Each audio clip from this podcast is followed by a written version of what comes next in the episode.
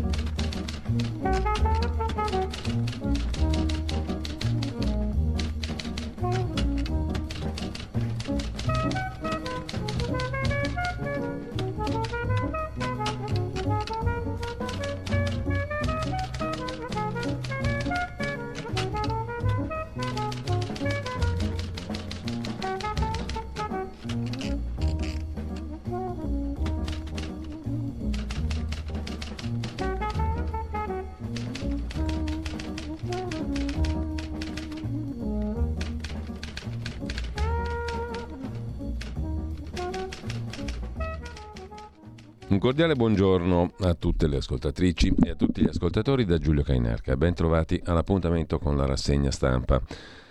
Siamo alle 7.31, giovedì 15 di dicembre, e prego la regia di mandare ancora un po' di musica perché mi devo finire il mio bel cafferino.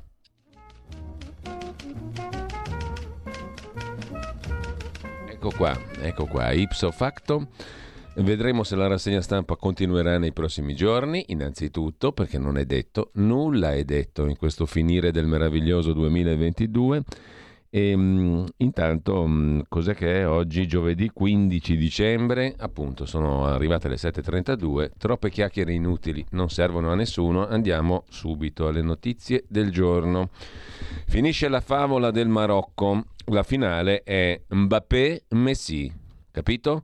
La Francia vince 2-0 e raggiunge l'Argentina. Applausi ai nordafricani. Dopodiché abbiamo, secondo titolo, la pista dei pubblici ministeri nel Qatargate. Ci sono svariati parlamentari europei a libro paga. Nel mirino oltre 60 eurodeputati, scrivono media greci. Carcere confermato per l'italico Giorgi, mentre per l'altro italico di Emma Bonino, figata la manca, disposta la sorveglianza elettronica. L'ok di Bruxelles alla manovra italiana, con quale credibilità il Parlamento europeo si pronunci sulla manovra italiana, tutti lo possono vedere. In ogni caso, bocciatura su POS, contante, eccetera, eccetera. Il ministro Giorgetti, tuttavia, è soddisfatto. Sono smentiti i gufi nazionali, ha detto il ministro dell'economia. Ci sono 10 paesi che sono in linea. Siamo in Champions League, urrà, ha detto Giorgetti, e gli altri sono in Europa League. I meglio siamo noi. La maggioranza non si presenta in commissione e l'opposizione occupa la presidenza sul superbonus allo studio prestiti ponte per le aziende in possesso di crediti. E poi c'è la questione della caccia libera ai cinghiali in città. A Roma, una proposta di Fratelli d'Italia, ma questo lo vediamo dopo. L'Italia è molto bella. La Fed, la banca centrale americana, alza i tassi di mezzo punto ed è pronta ad altri aumenti. Prosegue in linea internazionale, la BCE pure, l'aumento dei tassi di interesse. La denuncia dell'Ucraina, camere di tortura per i bambini, niente po' di meno. Nella regione di Kharkiv, denuncia shock del commissario per i diritti umani ucraini della Verkhovna Rada Dmitry Lubinets, il presidente annuncia che sono stati abbattuti 13 droni lanciati dalla Russia. E poi, tornando alle cose italiche, le pensioni, si tratta per alzarle, il reddito di cittadinanza nel mirino, scrive l'agenzia ANSA ancora in primo piano.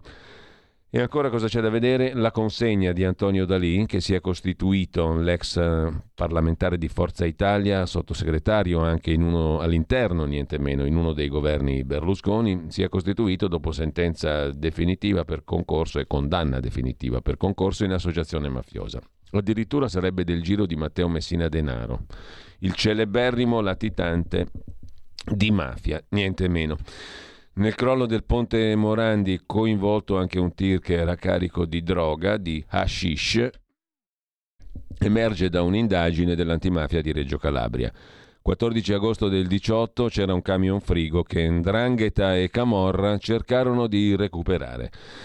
Gianluca Vialli sospende tutti gli impegni, di nuovo il tumore lo ha aggredito, delicata la fase della malattia, dice il campione cremonese e manager della nazionale, mentre è morto il medico colpito con una accetta nel milanese, deceduto all'ospedale San Raffaele dove era ricoverato Giorgio Falcetto, colpito alla testa con un'ascia nel parcheggio del Policlinico San Donato. Il caos in Perù, 4 italiane bloccate su un autobus da 24 ore, si fanno un bellissimo e divertentissimo selfie peraltro, quindi la situazione è grave ma non drammatica, ma comica. Una fila chilometrica per le proteste e l'ambasciata a Lima segue il caso delle 4 italiane. Poi c'è un italiano invece da un'altra parte del mondo che non gliene frega quasi niente a nessuno, ma ci importa a noi. Alle 8.30 ci torniamo sopra.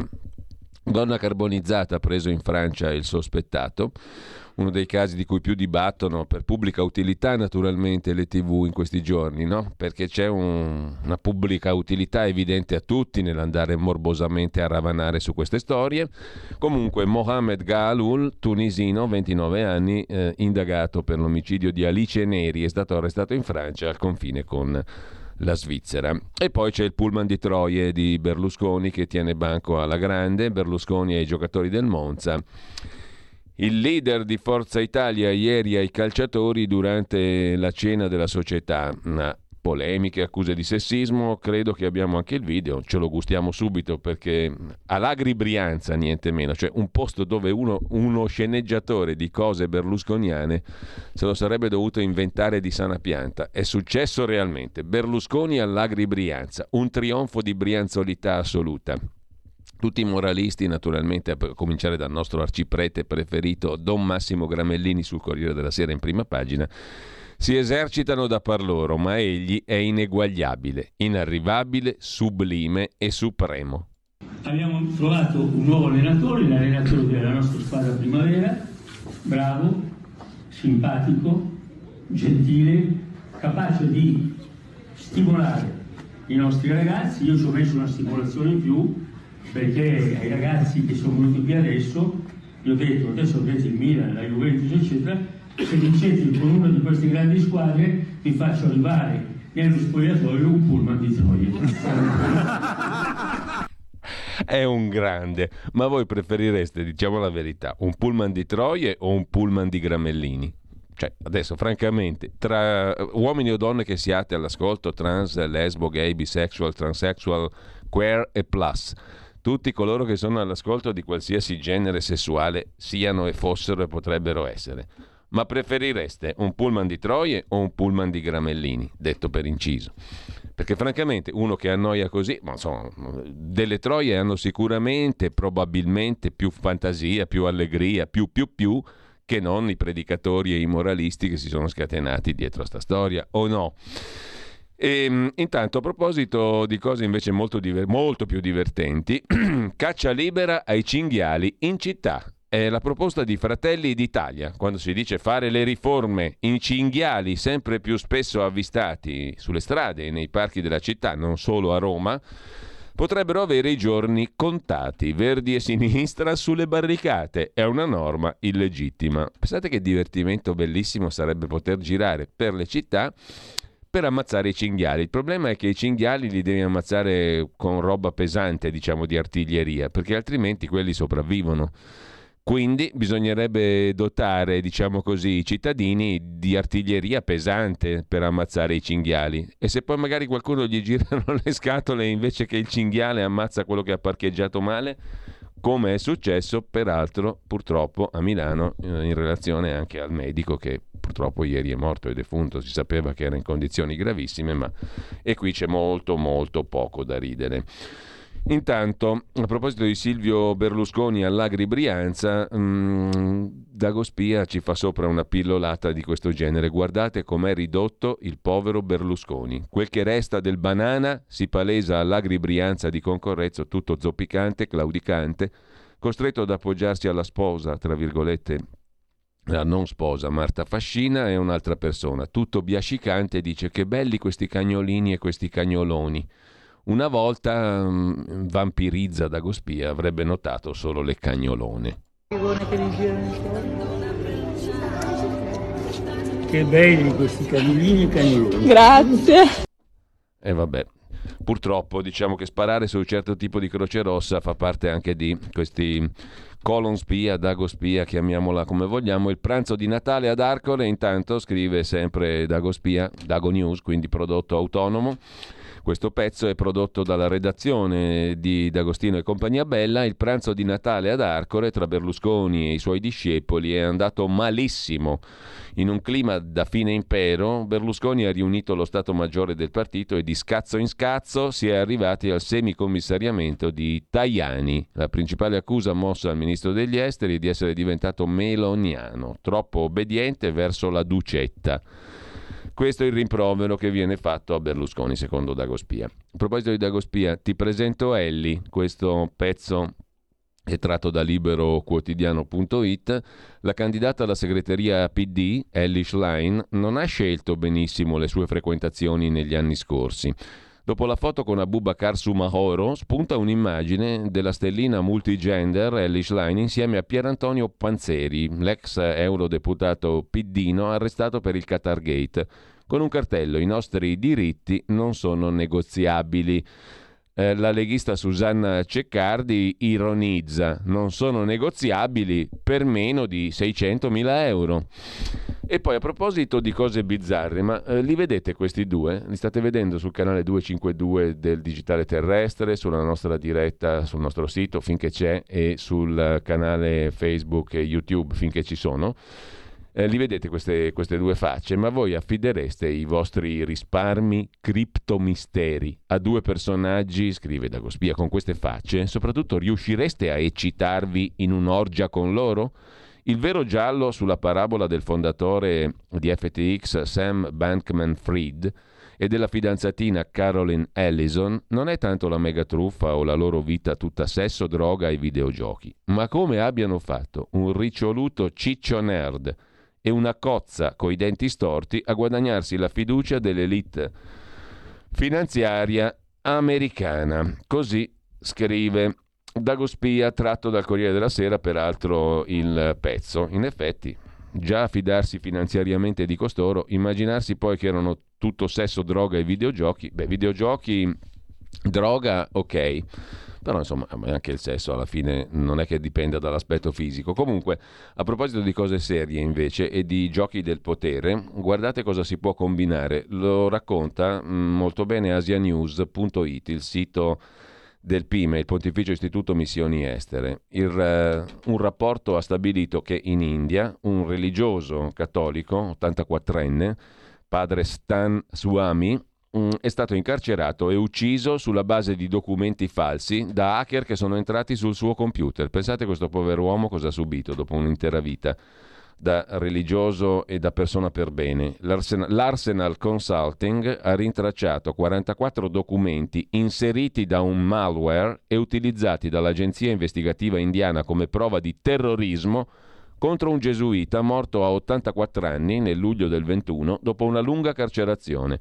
Il confratello, padre Mascarenhas, ad Asia News racconta: l'hacker operava sul computer di padre Stan dal 2014, proprio l'anno in cui il presidente Modi ha vinto per la prima volta le elezioni.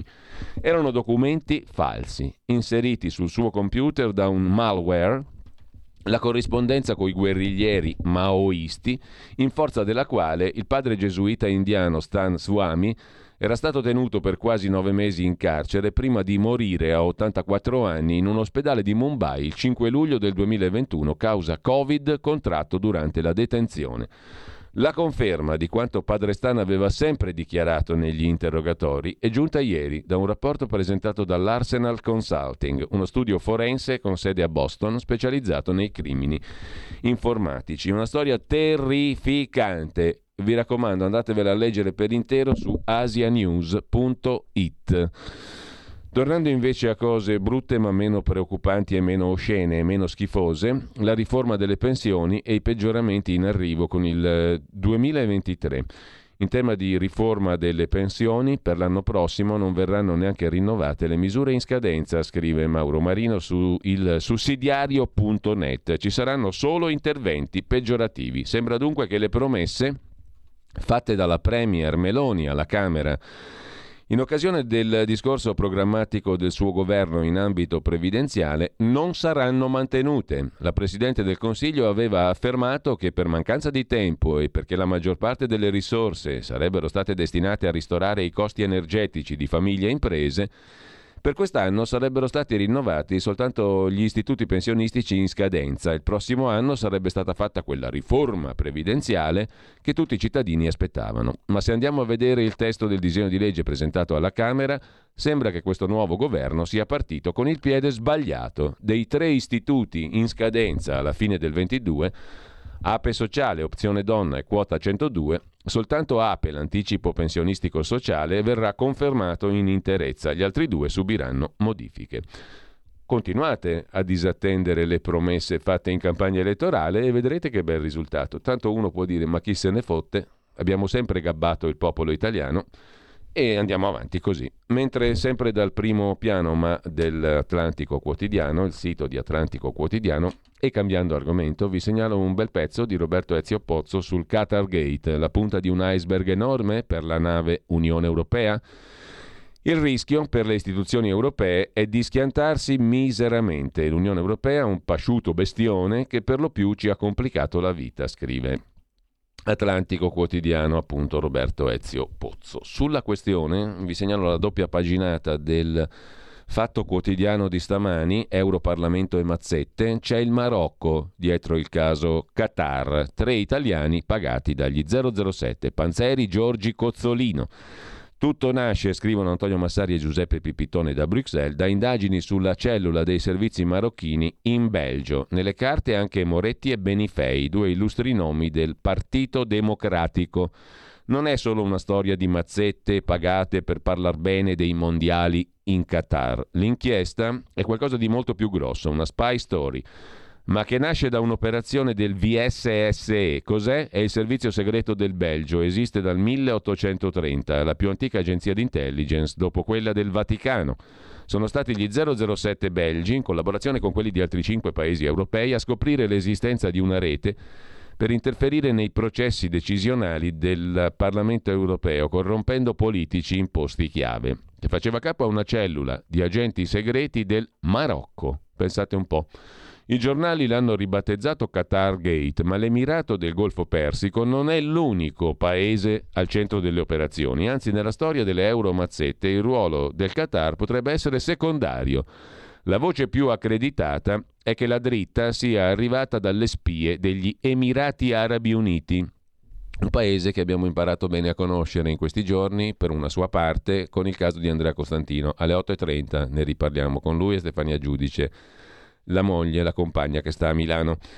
Di sicuro c'è che l'intelligence di Bruxelles ha focalizzato la sua attenzione soprattutto sul DGED, la Direction Générale des Études de la Documentation, cioè la centrale di spionaggio e controspionaggio all'estero del Marocco.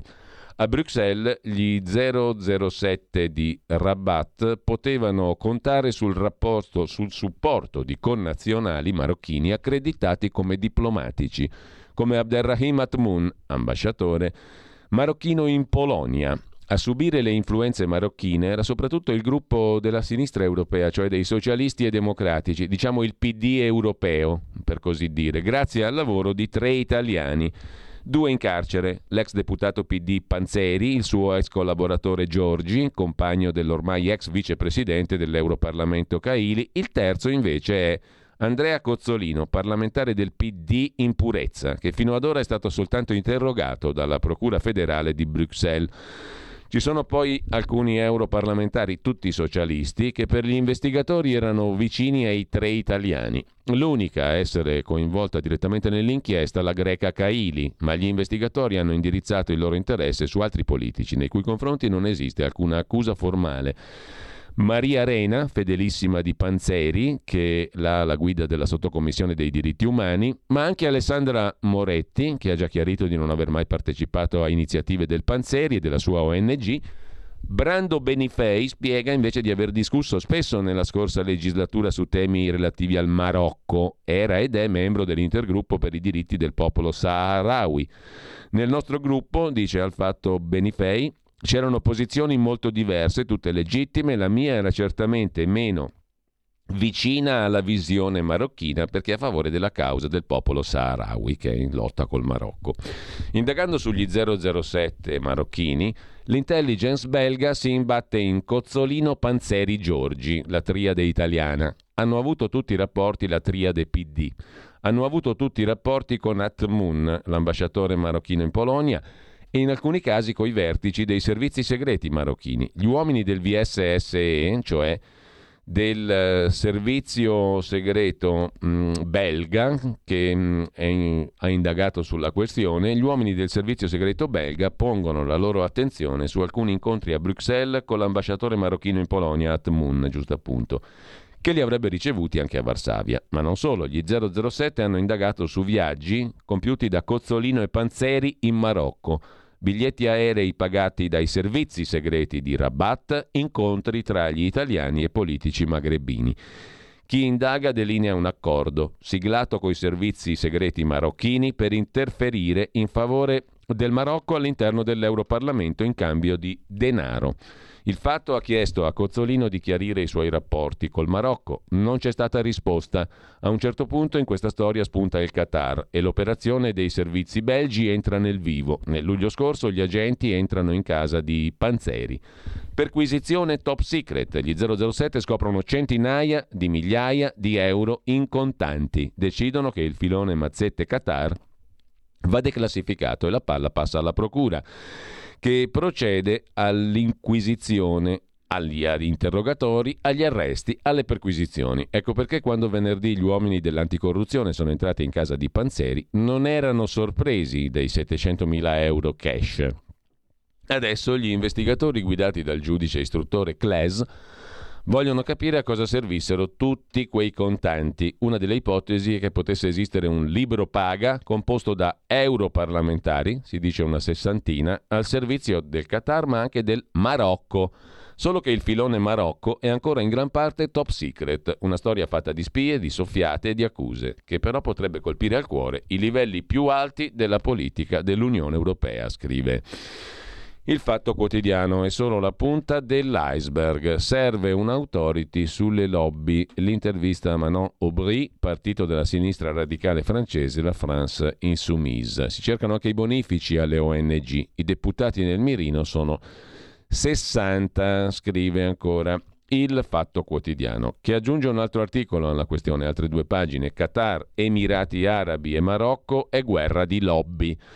Vantano nei loro consigli di amministrazione politici di altissimo rango, ex primi ministri, segretari generali dell'Alleanza Atlantica, la NATO. Sono società, sono ONG, sono think tank che si combattono a colpi di bonifici, relazioni strette e consolidate tra corridoi di Bruxelles e Strasburgo, report da presentare e discutere per imporre la narrazione del paese che li finanzia alle istituzioni europee, appena investite dal Qatargate, punta di un iceberg assai più vasto che da Doha passa per Rabat, Qatar, Marocco, Abu Dhabi, Belgio, Italia, Grecia. L'inchiesta della procura belga è partita da una segnalazione dei servizi segreti nel contesto di guerra silenziosa in atto da anni a colpi di lobby arabe. Gli Emirati Arabi, ottavo produttore di petrolio e gas al mondo, nel 2017 hanno interrotto le relazioni diplomatiche con il Qatar, chiedendo un boicottaggio contro i rivali. Hanno lanciato una nuova strategia di soft power per aumentare il proprio peso sulla scena globale e tentare di oscurare la stella del Qatar, che vanta più solidi rapporti internazionali grazie al gas e che ha vinto l'organizzazione dei mondiali di calcio. Questa spinta ha coinciso con un forte aumento della spesa globale per lobbying, quasi raddoppiate negli Stati Uniti. Nel solo 2022 gli Emirati Arabi Uniti hanno investito oltre 23 milioni di dollari in lobbying oltreoceano contro i 18 del Qatar. Analoga attività Abu Dhabi la esercita nell'Unione Europea, dove però i reali finanziamenti restano opachi. Ma tre organizzazioni, individuate dall'osservatorio dell'ONG Corporate Europe, descrivono il fenomeno. il Bussola Institute ha sede a Bruxelles, 300 metri dall'ingresso del Parlamento europeo dall'ottobre del 17. Budget 938.000 euro nel 2020, fondato da esponenti dell'establishment degli Emirati Arabi Uniti. Il suo sito internet risulta offline, i suoi account social pure, ma l'ultimo aggiornamento, effettuato nel registro trasparenza dell'Unione Europea, è del 18 marzo scorso. Nel registro si presenta il Bussola Institute Emirati Arabi Uniti come istituto di ricerca indipendente, senza fini di lucro, non governativo, per fornire una miglior comprensione tra paesi del Golfo e Unione Europea. Il suo ultimo presidente, l'ex primo ministro spagnolo José María Aznar, Partito Popolare, centrodestra insomma, e nel suo CDA hanno avuto una poltrona l'ex segretario della NATO Anders Fogh Rasmussen, che nega, smentito però da foto e video sul web, l'ex primo ministro francese François Fillon, l'ex presidente irlandese Mary McAleese, l'ex premier croato Jadranka Kosor, l'ex commissaria europea Anna Diamantopoulou. Il gruppo ha un ruolo nella guerra di influenza tra le monarchie cugine del Golfo, che si intreccia con lo scandalo Cambridge Analytica. Come spiega Corporate Europe, la lobby statunitense Project Associates rappresenta gli Emirati Arabi Uniti e ha subappaltato le comunicazioni e il lavoro di influenza a SCL, società del gruppo collegata a Cambridge Analytica, che ha inserito storie nei media europei a favore degli Emirati Arabi Uniti. Dall'11 novembre del 2020, prosegue il Fatto Quotidiano, Project Associates continua a rappresentare gli Emirati Arabi a Bruxelles, ma non li elenca come clienti nel registro per la trasparenza dell'Unione Europea. SCL Social e Cambridge Analytica facevano parte di SCL Group, che Open Democracy definisce una rete di società che ha consentito un ampio dispiegamento di strumenti di propaganda nelle elezioni democratiche. È un prodotto di un'industria dell'influenza scarsamente regolamentata. Il gruppo SCL è stato sciolto nel 2018 dopo lo scandalo del secolo per l'uso improprio di dati e la manipolazione politica nell'elezione statunitense di Donald Trump e nel referendum Brexit nel Regno Unito, ma i suoi ex dipendenti stanno seminando nuove società simili. Anche Westphalia Global Advisory dal 2018 è emersa tra i lobbisti degli Emirati Arabi Uniti nell'Unione Europea. VGA, Westphalia Global Advisory, è stata cofondata nel 2018 da Timo Baer e Tim Estermans, entrambi con vasta esperienza di lavoro diretto per il governo degli Emirati Arabi Uniti ed entrambi descritti da Intelligence Online come vicini all'ambasciatore degli Emirati Arabi Uniti a Bruxelles, Mohammed Issa Hamad Abu Shahab. Estermans è stato docente ospite per 3 mesi dell'Accademia Diplomatica degli Emirati Arabi nel 2017. Tra il 13 e il 2018 Baer invece Timo Baer, ha lavorato al Dipartimento Pianificazione Politica degli Emirati, anni nei quali ha infuriato la guerra in Yemen degli Emirati Arabi Uniti. Secondo Intelligence Online, uno dei ruoli di Estermans includeva attività di lobbying nell'Unione Europea per conto dell'Arabia Saudita contro la legge statunitense contro gli sponsor del terrorismo, che consentirebbe ai familiari delle vittime dell'11 settembre di fare causa a Riyadh. La missione degli Emirati Arabi Uniti compare per la prima volta come cliente di VGA della Westphalia Global Advisory nel registro Trasparenza Unione Europea nel dicembre 2018. Obiettivo sempre lo stesso, migliorare la reputazione globale degli Emirati Arabi Uniti all'estero, evidenziandone la forza economica, l'identità, la cultura, consolidando la reputazione di paese moderno e tollerante, al contrario del vicino Qatar. Anche a colpi di relazioni e report da presentare al Parlamento europeo. Esempio, 17 maggio 2022, l'organizzazione Droit ha presentato alla Sottocommissione Diritti Umani, già presieduta da Panzeri, un report intitolato Influenza indebita, incentrato sugli sforzi degli Emirati per influenzare la politica dell'Unione Europea. A parlare era il direttore Nicola Giovannini, che diceva: l'immagine positiva che gli Emirati si sforzano di diffondere cozza con la dura realtà repressiva e autoritaria affrontata da giornalisti, dissidenti e difensori dei diritti umani negli Emirati. Giovannini però è anche coordinatore media e public relation di No Peace Without Justice, la ONG di Emma Bonino finita nelle peste del Qatargate, il cui segretario generale Nicolò Figata Lamanca è tra i primi arrestati dell'inchiesta, ora sotto braccialetto elettronico, scrive il Fatto Quotidiano. E a proposito di Fatto, vi cito anche il pezzo di Ivo Caizzi, per lunghissimo tempo corrispondente del Corriere della Sera da Bruxelles. Il Qatargate ha riaperto un problema storico, l'eurocorruzione. Gli arresti di uno dei 14 vicepresidenti, dell'ex eurodeputato Panzeri, eccetera, eccetera, in attesa di sviluppi giudiziari, consentono di rilanciare l'antica percezione che molte attività dell'Unione Europea siano ad alto rischio di condizionamenti in trallazzi e tangenti. Sul Qatargate vi segnalo anche il pezzo di Paolo Raffone sul sussidiario.net, una strana mani pulite nel regno opaco delle lobby d'Europa. Cos'è in realtà il Qatargate? Le indagini sono in corso, ma alcune accuse sono state sufficienti per terremotare la già debole Unione Europea. È passato un quarto di secolo, era il 99, quando la Commissione Europea presieduta da Jacques Santer, ex primo ministro del Lussemburgo, un centrista scelto nel 95 dai governi perché moderatamente federalista, dovette dimettersi in blocco su una controversia col Parlamento Europeo che lo accusava di frodi e cattiva gestione del budget. Mentre in contemporanea la guerra del Kosovo portava all'intervento militare della NATO, che bombardò pesantemente anche con bombe al fosforo il sud della Serbia e la capitale Belgrado. Fu ad una grande signora del socialismo francese, europeista, socialista, l'ex prima ministra Edith Cresson, che fu attribuita la colpa delle frodi nell'uso di fondi pubblici della Commissione europea. A lei furono contestati secondari contratti di favore commessi nel suo gabinetto.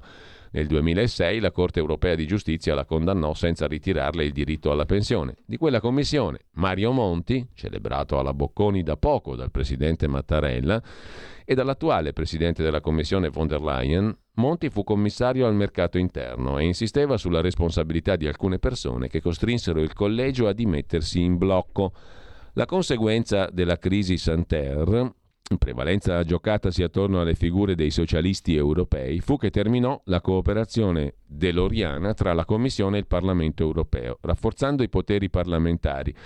Il Consiglio europeo rafforzò il proprio potere e nacque nel 99 la Commissione Prodi. Nel quindicennio delle commissioni Prodi e Barroso il numero dei lobbisti a Bruxelles è lievitato enormemente. Da qualche decina si è rapidamente passati ad alcune migliaia delle vecchie lobby settoriali, industriali e sociali che contavano al più alcune centinaia di operatori. Nel 19 le organizzazioni come Transparency, Lobby Control, eccetera, concordano che circa 30.000 lobbisti professionali, strutture governative, di intelligence e mafie operano a Bruxelles, attorno e dentro le istituzioni europee, scrive il sussidiario.net. A proposito di sussidiario.net, dal Qatargate al lodo Moro, uno strano tempismo per certe scelte, scrive Mauro Bottarelli, sempre appunto sul sussidiario. Stupisce non poco il tempismo con cui si è arrivati allo scoppio di uno scandalo che riguarda un paese con cui Cina e Germania hanno stretto importanti accordi. Il tempismo è tutto nella vita, sul mercato e in politica. Porte girevoli. Basta un attimo, tutto crolla o tutto si sistema come un puzzle. Non so voi, ma di quanto sta accadendo al Parlamento europeo mi stupisce solo una cosa, come sia stato possibile che gli emiri del Qatar abbiano affidato la tutela politica di un progetto miliardario strategico come i mondiali a una banda di deficienti tali da far impallidire Pepper Pantera e i soliti ignoti. Davvero pensavate che in un contesto dove circolano liberamente 18.000 agenti accreditati di lobbying tutto funzionasse in piena trasparenza? Credevate che il Qatar non si tutelasse dopo le polemiche esplose all'atto di assegnazione dei campionati del mondo nel 2010? In 12 anni soltanto quei 6 hanno preso mazzette? Chiunque lavora a un certo livello coi paesi africani sa che la corruzione è parte del business. A stupire il tempismo di certe flagranze di reato che rendono necessari arresti eclatanti, nel pieno dei quarti di finale, quando l'attenzione mediatica è massima. Soprattutto subito dopo la firma di 2 contratti di fornitura di gas da parte del Qatar con Cina e Germania, il primo di 27 anni di durata e il secondo di 15, un record. Qualcuno forse non ha gradito l'eccessiva spericolatezza della politica energetica del Qatar, Casualmente il tutto mentre Xi Jinping tornava in Cina dalla visita in Arabia Saudita con 30 miliardi di accordi commerciali in tasca. L'onore del primo China Arab Summit con 30 capi di Stato a coccolare il cinese e soprattutto l'intesa di massima per accordi in campo energetico da denominare in yuan, gestendoli attraverso il clearing della borsa di Shanghai. Sicuramente qualcuno non ha gradito, ma tutto questo sfugge dai radar. Siamo al cane di Pavlov di Tangentopoli, la versione 2.0 dei puff di Poggiolini, che sta facendo sbavare la stampa. Quei sacchi di banconote sono sangue nella piscina degli squali, squali ciechi o ben ammaestrati, perché soltanto dei deficienti si fanno corrompere e tengono il denaro in casa come se fossero intoccabili. Così non è stato, e con tempismo fantastico. Dopo 12 anni di polemiche da reportage strappalacrime sui lavoratori morti nella costruzione di stadi e infrastrutture, ma nemmeno un fiato a livello ufficiale né giudiziario, né tantomeno di boicottaggio, e poi l'Apocalisse, la quale ovviamente contiene, per magia, i due elementi qualificanti di ogni ricerca social e algoritmica in questo momento in Italia: contante e ONG. Con focus assoluto proprio sull'Italia, stante la nazionalità degli indagati. In subordine la Grecia, rappresentata dall'ex vicepresidente del Parlamento europeo destituita e compagna di un altro indagato italianissimo pronto a vuotare il sacco. Stranamente la Grecia è nel mirino per la sua attività marittima un po' troppo di manica larga con i tankers che trasportano greggio russo sotto falsa denominazione. Chissà. Scrive Bottarelli sul sussidiario.net. Magari anche in questo caso qualcuno non ha gradito. Quei 6 sono innocenti messi in mezzo? No, a parte la moglie e la figlia di Panzeri, il cui grado di conoscenza legato alla provenienza del denaro è tutto da provare, gli altri hanno intascato o devono pagare. Detto questo, non prendiamoci in giro, scrive Bottarelli. A Bruxelles ha sede un'altra istituzione sovranazionale importante, la quale ha rapporti e redige e compila rapporti. Vuoi vedere che questo strano scandalo non sia che il warm-up della scoperta di un livello superiore di corruzione e penetrazione delle istituzioni europee, il quale casualmente farà capo a Cina e Russia? Si accettano scommesse, certe strane coincidenze non sono appannaggio unico dell'Europa. Lunedì negli Stati Uniti, dopo intere settimane a piede libero, spese a confessare le proprie colpe sui social, un evento pubblico organizzato dal New York Times, il Dipartimento di Giustizia statunitense fa scattare il mandato d'arresto per Sam Bankman-Fried, l'ex CEO della piattaforma cripto FTX. La ragione è apparentemente pericolo di fuga. L'ex pupillo di Bill Clinton si trovava alle Bahamas, dove si era recato da uomo libero mostrando il passaporto americano che nessuno in patria si era premurato di ritirargli. Perché questa fretta? Rischio che reiterasse il reato? Con quali fondi, avendo bruciato miliardi? In compenso l'arresto impedirà a Sam Bankman-Fried di testimoniare sotto giuramento al Congresso. E la questione diventa ancor più bizzarra, conclude poi Mauro Bottarelli. Quale interesse avrebbe la pubblica accusa nell'evitare che un imputato eccellente vada ad ammettere le sue colpe di fronte al tempio della democrazia, il Congresso americano? Perché il Dipartimento di Giustizia vuole evitare che il colpevole di una frode non si impicchi da solo alle proprie responsabilità, facilitandole il lavoro? Forse si teme qualche chiamata in correità eccellente? Qualche particolare sull'attività di clearing fra dollari e cripto di cui si vocifera tra Washington e Kiev? O altro ancora, stante il ruolo di presidentessa di un comitato di raccolta fondi del Partito Democratico della madre di Sam Bankman-Fried, una stimata e liberal docente di legge a Stanford. Chi lo sa, l'unica certezza è che l'enfant prodige caduto in disgrazia resterà in custodia alle Bahamas fino all'8 febbraio, lontano dal Congresso, e poi si vedrà. Il tempismo è tutto anche in Italia, conclude Bottarelli. In queste ore prendete la lettera che Giorgia Meloni ha scritto al Corriere della Sera, promettendo alla madre della giornalista Graziella De Palo, scomparsa a Beirut nell'80 col collega Italo Toni, di far di tutto per scoprire la verità. Quale atto ha invocato Giorgia Meloni? La desecretazione degli ultimi atti relativi ai rapporti fra Italia e OLP, cioè il lodo Moro, in sostanza. Quel vecchio accordo per cui i terroristi e i palestinesi erano liberi di fare in Italia e in cambio, libertà di agire, in cambio non avrebbero colpito l'Italia. Chi nell'agosto del 19 presentò una proposta di legge per una commissione di inchiesta ad hoc e chi soprattutto oggi si occuperebbe di quella desecretazione Grazie a una fresca nomina in seno al Ministero dei Beni Culturali, che è in parte investito attraverso l'Archivio Centrale di Stato, fate qualche piccola ricerca su Google, unite i puntini, e grattato via il nobile intento di garantire giustizia a una madre 99enne, potreste scoprire il meno edificante proposito di riscrivere la storia della strage di Bologna per via parlamentare, ma con timing perfetto. Così Mauro Bottarelli sul sussidiario.net. Sono le 8:10, il tempo vola, il Qatargate e l'Europa senz'anima. Il pezzo compare in prima pagina homepage sul mensile Tempi, a firma del direttore Emanuele Boffi, che sarà con noi poi per la rubrica delle 9:15 del giovedì. Di che vi stupite se un'entità senza radici, solo burocratica, può essere travolta da scandali e corruzione? Dove non c'è politica ci sono le cricche, scrive Boffi su tempi.it, dal quale vi segnalo anche il pezzo di Lorenzo Castellani, Biden con Giorgia Meloni e la foto, lo scudo americano su Palazzo Chigi. Che comandino i democratici o i repubblicani negli Stati Uniti poco cambia. Finché il governo italiano sarà atlantista, la Casa Bianca lo difenderà anche dall'ostilità degli amici, tra virgolette, europei.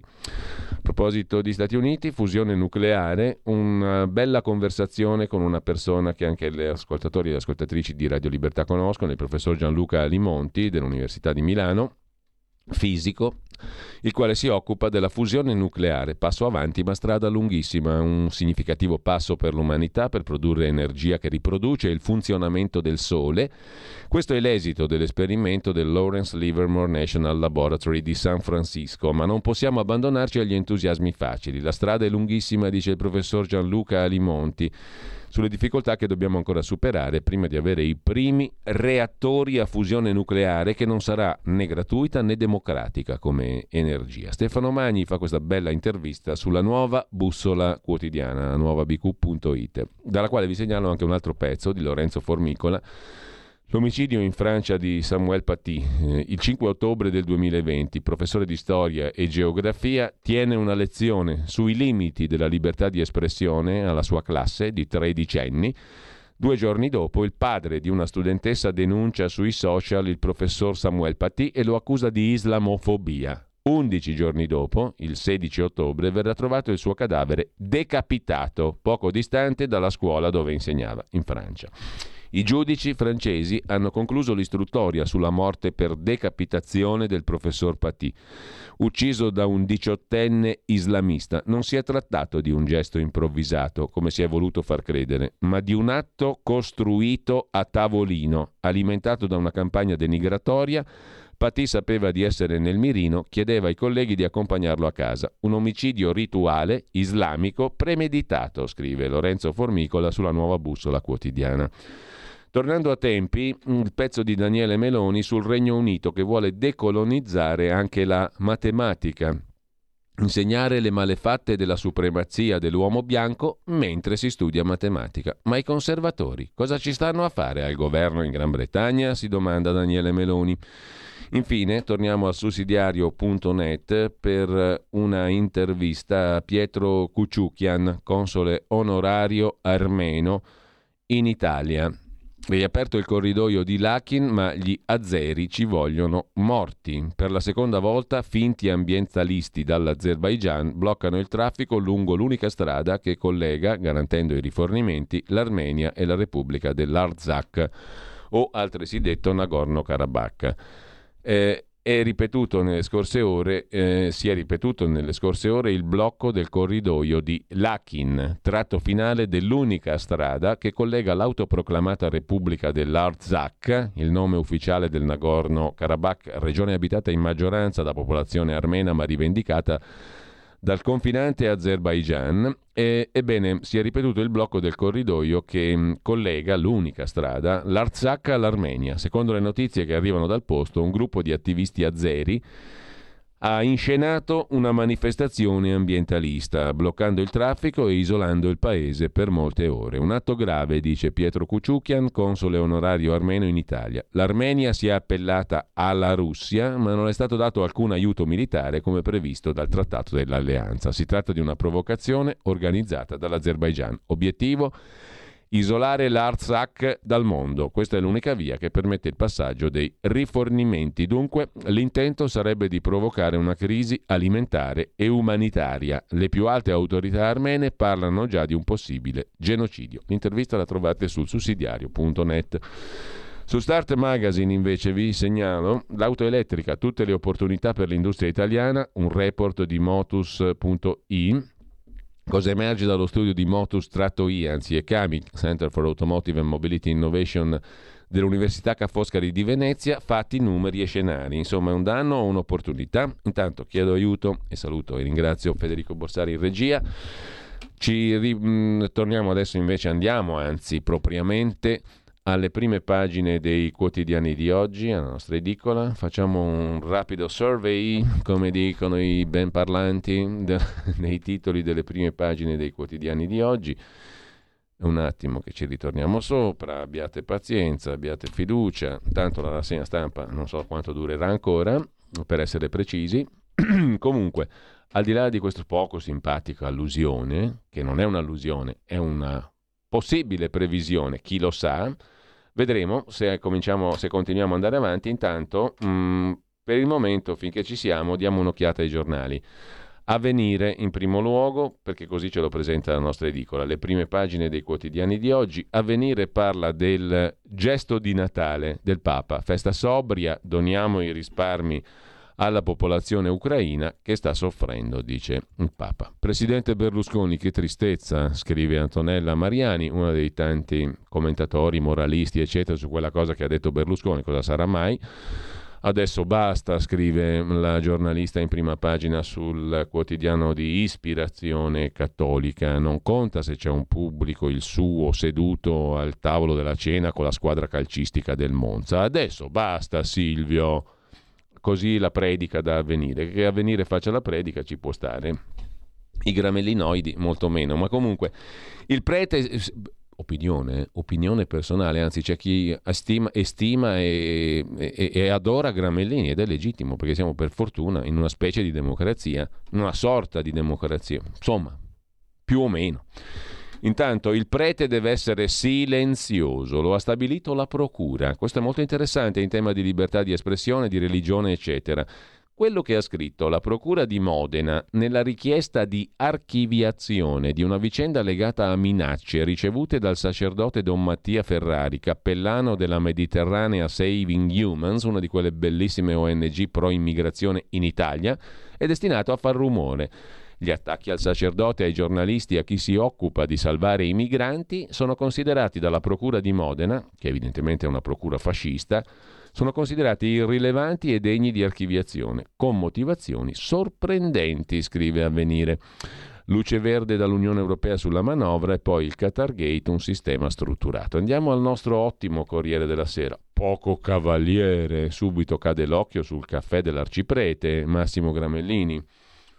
Sentite che roba, ve la leggo, dai che ci divertiamo un po'. Moralismo a buon mercato, come sempre del resto, ma c'è gente a cui piace questo articolo, per carità. L'articolo Gramellini può piacere a tantissimi, a noi ci permettiamo di fare un po' di controcanto. Poi del resto, ripeto, torno a farvi una domanda molto semplice, ma voi, per fare due risate, per una cosa così divertente, preferireste un pullman di troie o un pullman di Gramellini? Io non ho dubbi, facendo un sondaggino veloce, però a ognuno il suo. C'è a chi piacciono le troie e c'è a chi piace Gramellini, c'è a chi piace lo zucchero, c'è a chi piace il sale, c'è a chi piace mischiare zucchero e sale, cioè, ma chi se ne... Il mondo è bello perché ha variato, o no? Non gli farò il favore di indignarmi, scrive il nostro arciprete preferitissimo, ancor più di Don Aspreno Monopoli, tanto di più, non gli farò il favore di indignarmi per quest'ultima berlusconata fuori tempo massimo. L'antico Cumenda, che davanti alla fidanzata in carica, che era seduta di fianco a lui, impugna il microfono alla festa natalizia del Monza per promettere un pullman di trrr e 3 asterischi, perché non può scrivere troie in prima pagina sul Corriere della Sera, Don Massimo.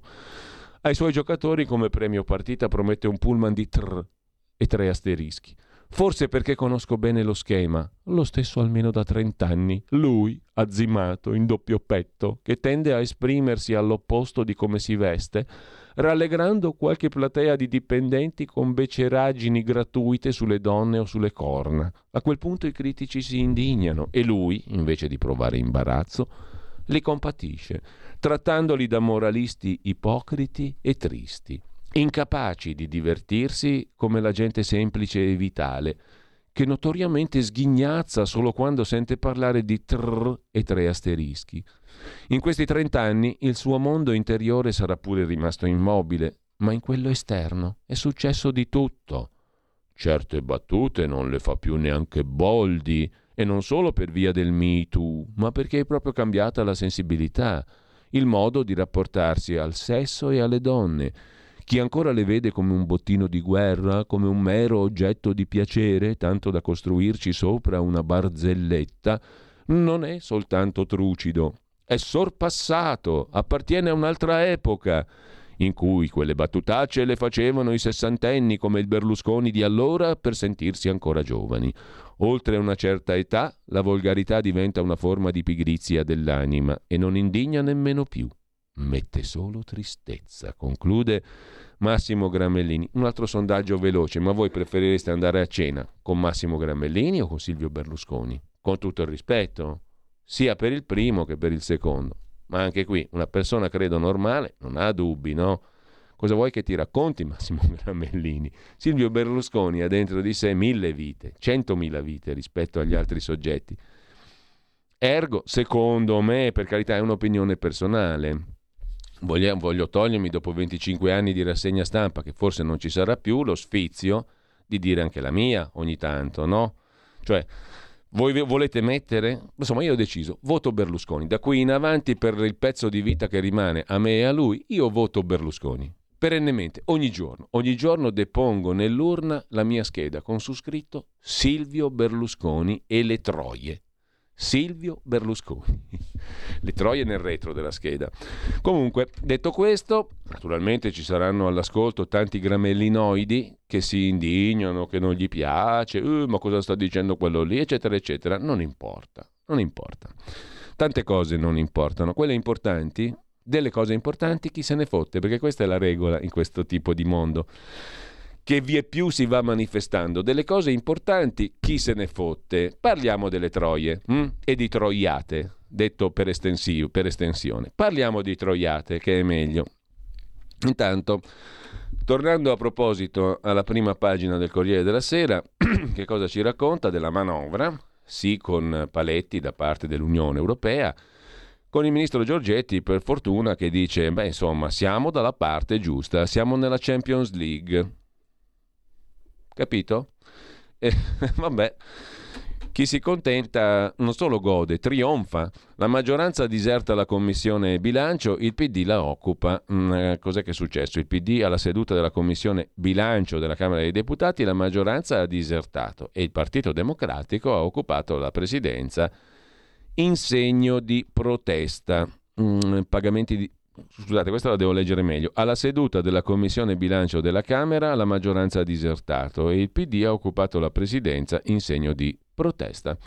Intanto l'ipotesi dei pagamenti digitali è scesa da 60 a 30 euro, passando per 40. La battuta shock di Berlusconi, ed è polemica, se vincete vi faccio arrivare un pullman di trrr, puntini puntini. A fondo pagina il Don Gramellini usa gli asterischi, mentre invece Tommaso Labate usa i 3 puntini. Ed è bufera, naturalmente. A Libropaga del Qatar l'inchiesta si allarga, condannato il sindaco avversario di Erdogan a Istanbul, protesta in piazza, Vialli che lascia agli azzurri, mi curo ma tornerò, crollo del Morandi, c'era un carico di droga. E andiamo al Fatto Quotidiano. L'apertura Unione Europea-Qatar, 3 italiani, questi qui, Giorgi, Panzeri e l'europarlamentare del PD, Cozzolino, al soldo del Marocco. Cozzolino, PD, Panzeri e Giorgi, PD, arruolati dagli 007 di Rabat. Come tutto è iniziato. L'indagine belga sulle spie e gli amici dei 3, idem Moretti e Benifei. In taglio alto sopra la testata, Leni aveva fatto causa al Fatto Quotidiano, ci chiedeva 350.000 euro per 31 articoli. Ieri il Tribunale di Roma gli ha dato torto, cronache corrette, critiche legittime. A proposito di Eni, l'agenzia stampa AGI ieri ha chiamato Andrea Costantino ad Abu Dhabi, l'ho intervistato, è uscita una pessima intervista piena di cose false, che riferiva oltretutto, non la trovate più per fortuna, che riferiva oltretutto dell'iniziativa dello sciopero della fame a staffetta, che ricordo, sciopero della fame a staffetta, homepage della nostra radio, Radio Libertà, finché c'è, viva il re, homepage per supportare con questa azione molto semplice. Io lo farò sabato questo prossimo, 24 ore di sciopero della fame. Lo possiamo fare tutti comunicando la nostra adesione a questo numero, il 346 64 27 756, per chiedere la liberazione di Andrea Costantino. Fame di diritti umani, fame di libertà, fame di giustizia, fame di libertà per Andrea Costantino. Sciopero della fame a staffetta lo possiamo fare tutti, lo potete fare tutti, basta comunicarlo al 346 64 27 756. Domani 2 parlamentari ce lo comunicheranno in diretta alla mattina alla radio. Si tratta dell'onorevole Zoffili e dell'onorevole Formentini della Lega. Ce lo comunicheranno loro e ce lo faremo spiegare da loro. Matteo Salvini ha applaudito a questa iniziativa e va detto che fino ad ora è l'unico che ha posto la questione all'interno della maggioranza, salvo il senatore Menia che ha presentato un'interrogazione al Senato, vicepresidente della Commissione Esteri del Senato, e che cercheremo di avere con noi. In ogni caso, stavo dicendo, esce un bellissimo pezzo di intervista con cose non vere, non dette da Andrea Costantino, che poi ha dovuto chiamare la giornalista che lo ha intervistato per l'agenzia AGI e correggere. Risultato, l'AGI ha tolto tutto, meno male, perché non era un gran servizio alla verità e alla giustizia. E in ogni caso si dà conto in quel pezzo a un certo punto dell'iniziativa di sciopero della fame, non menzionando né questa radio, né questo numero al quale aderire, né Maurizio Bolognetti, che insieme a noi ha organizzato la cosa e ha avuto questa idea, né niente che potesse riferirsi alle cose vere. Ergo hanno tolto tutto, molto meglio che abbiano cassato l'articolo e l'abbiano fatto sparire. Però questo ti dà l'idea, vi dà e ci dà l'idea di come funzionano le cose in questo bellissimo paese. Facciamo in tempo adesso a fare molto poco, perché sono le 8:27, non è importante, abbiamo visto il Fatto Quotidiano, la sua apertura. Facciamo un giro rapido a colpo d'occhio. Qatargate, Il Giorno, sospetti sui 60 deputati. Il Giornale, dall'Unione Europea ok alla manovra, promossa l'Italia con dispetto, e poi anche qui il Qatargate, coinvolti 60 europarlamentari, l'intervista a Berlusconi che si confida, non rimpiango nulla, la Russia un dolore. Non si parla naturalmente di con 3 asterischi. Manovra promossa dall'Unione Europea, scrive Il Tempo, il quotidiano romano, e poi ancora la Lega che prenota la Pisana, si va verso il voto, la Lega prenota la regione Lazio, vincerà il Lazio, da Roma può ripartire l'Italia, confronto tra politica ed economia sul futuro della città. La Repubblica, corrotti dalle spie, il titolo principale, poi vince la Francia. Finisce il sogno del Marocco, lo stop dell'Unione Europea al governo su fisco, POS e pensioni, la sorella Autorità Comunicazioni, basta censure in TV, negli stadi torni il diritto di cronaca, e poi la Stampa che apre con il Qatar, deputati europei a libro paga. E infine La Verità, il marcio si annida nelle ONG. E poi a centropagina, a rischio PM lo stop ai tamponi in ospedale, su Panzeri indagano i servizi segreti, l'ipotesi a libro paga pure europarlamentari, Speranza che parla dopo 5 giorni, difende D'Alema e fa la vittima, la Lombardia dove si fanno le Vax Night, quarta dose anche ai 12enni, Bertolaso senza freni, scrive La Verità, e poi polizze più care per i non vaccinati perché potrebbero guidare peggio. Non c'è fine al delirio, racconta Daniele Capezzone. Libero, il bagaglio culturale della sinistra, ma questo qui mi sembra di averlo visto anche ieri. Comunque sono le foto dello scandalo quella della valigia piena di mazzette. Dietro le mazzette è un affare da 3 miliardi. Esilarante difesa del PD. Siamo vittime. I media europei sono 60 gli eurodeputati coinvolti. La gauche Qatar, non più caviar. Da qualche decennio è chiamata gauche caviar, la sinistra al caviale, nell'ultima edizione potremmo definirla la gauche Qatar. Compagni che sbagliano parecchio. Il governo vara il codice Salvini per accelerare le grandi opere, Meloni si rivolge a Conte, reddito ai russi per farli ritirare, umiliato sulle armi. Il lavoro c'è, purtroppo manca chi voglia farlo, scrive ancora Libero in prima pagina, il caso della TM Insegna, e abbiamo finito la rassegna stampa. Vedete com'è facile fare una rassegna stampa? Ai confini dell'inutile, diciamo così. Intanto tra poco ci risentiamo, tra molto poco, con Andrea Costantino, con Stefania Giudice. Stai ascoltando Radio Libertà, la tua voce libera, senza filtri né censura. La tua radio.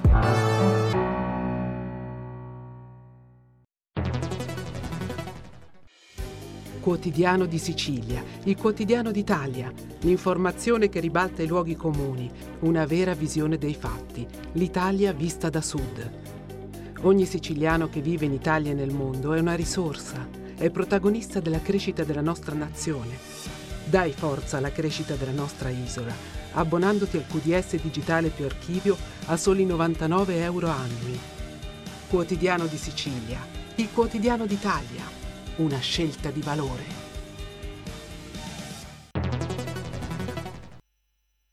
Buongiorno a tutti gli ascoltatori, buongiorno Giulio. Oggi nella rubrica Radioattività di attualità e costume parliamo insieme a Malika Zambelli del Natale e del suo doppio aspetto, partendo da quello gioioso del divertimento, delle serate in famiglia al cinema con l'ospite speciale Vincent De Maio, esperto del settore, il quale magari potrà anche darci qualche anticipazione in merito a ciò che arriverà nelle sale durante le festività. Nella seconda parte dell'altro aspetto, insieme al dottore in psicologia Vincenzo D'Amato, con cui cercheremo di capire qualcosa in più sul disagio causato proprio da questo periodo festoso, il Christmas blues, malinconia che attanaglia non solo le persone anziane spesso lasciate sole, ma anche alcune persone più giovani. Da fatti di attualità anche recenti, purtroppo apprendiamo tra l'altro di casi di maltrattamenti fisici e psicologici nell'RSA. Cercheremo di capire insieme allo psicologo cosa può portare chi sceglie di prendersi cura di una persona fragile a comportamenti di malpratica assistenziale. Grazie a tutti, a più tardi.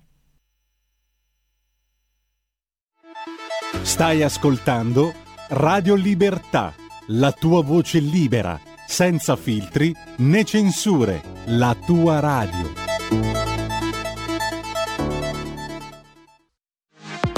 La tua radio è ascoltabile anche con la televisione in digitale. Sul telecomando della televisione digitale o del tuo ricevitore digitale puoi scegliere se vedere la TV o ascoltare la radio. Risintonizza i canali radio e troverai anche Radio Libertà, canale 252.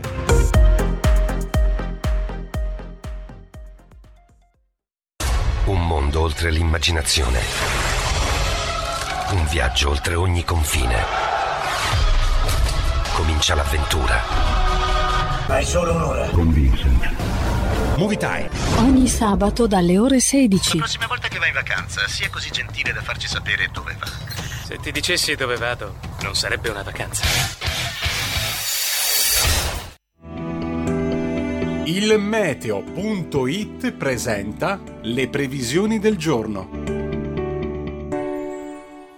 Un'ennesima perturbazione piuttosto intensa si avvicinerà nelle prossime ore al nostro paese e provocherà diffuse precipitazioni. Al mattino, mentre il tempo migliorerà al sud, su Sardegna e nord-ovest, tornerà a peggiorare, con primi fenomeni. Cieli irregolarmente nuvolosi sul resto del paese. Nel pomeriggio condizioni di forte maltempo quasi ovunque al centro-nord, anche con locali nubifragi. Andrà meglio sulle regioni meridionali. Per ora è tutto da ilmeteo.it, dove il fa la differenza anche nella nostra app. Una buona giornata da Lorenzo Tedici.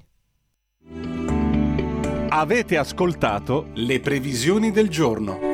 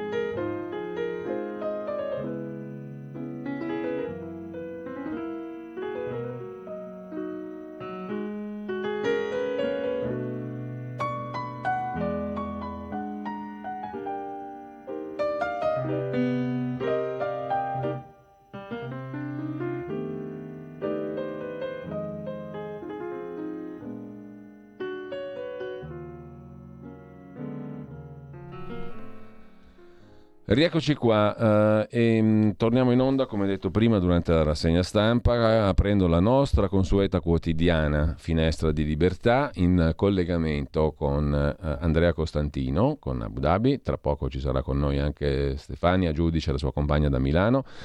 Siamo ormai un'unica grande famiglia, piccola, grande, ma direi grande, perché con noi ci sono tante ascoltatrici, tanti ascoltatori che hanno anche aderito e stanno aderendo alla nostra iniziativa di sciopero della fame a staffetta per chiedere la liberazione di Andrea Costantino con un gesto prepolitico ma molto politico, quello appunto di fare del proprio corpo un messaggio di richiesta di libertà, di richiesta di giustizia e di verità.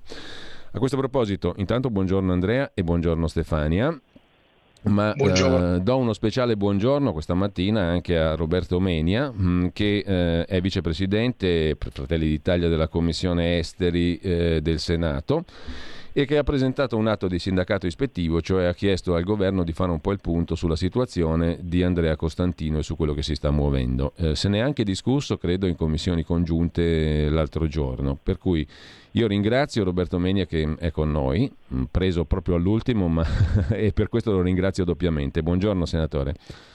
Buongiorno, buongiorno a voi. Allora, stavo facendo riferimento al fatto che di Andrea Costantino comunque si è parlato anche recentemente, non credo che sia una cosa segreta. Tra l'altro ho sott'occhio anche un'antichissima interrogazione, ma di questo parleremo domani, dell'ottobre del 21, presentata in quel caso dal gruppo della Lega, che era sì al governo, come tutti sanno, ma era anche molto critico su una serie di iniziative che quel governo, il Conte 2, prese in tema di politica estera e di relazione con i paesi del Golfo e con gli Emirati Arabi, e lo manifestò in quell'interrogazione antichissima del 21, alla quale rispose Benedetto Della Vedova, allora sottosegretario. Ne parleremo domani, ma questo era solo per dire, senatore Menia, che il Parlamento si è interessato a questa questione da molto tempo, ricevendo, mi riferisco alla risposta allora del sottosegretario Della Vedova, una risposta secondo me assai lacunosa, ma di questo parleremo domani. Adesso parliamo della sua iniziativa di oggi, senatore Menia. Allora, ci faccia lei il quadro, perché lei ha fatto delle domande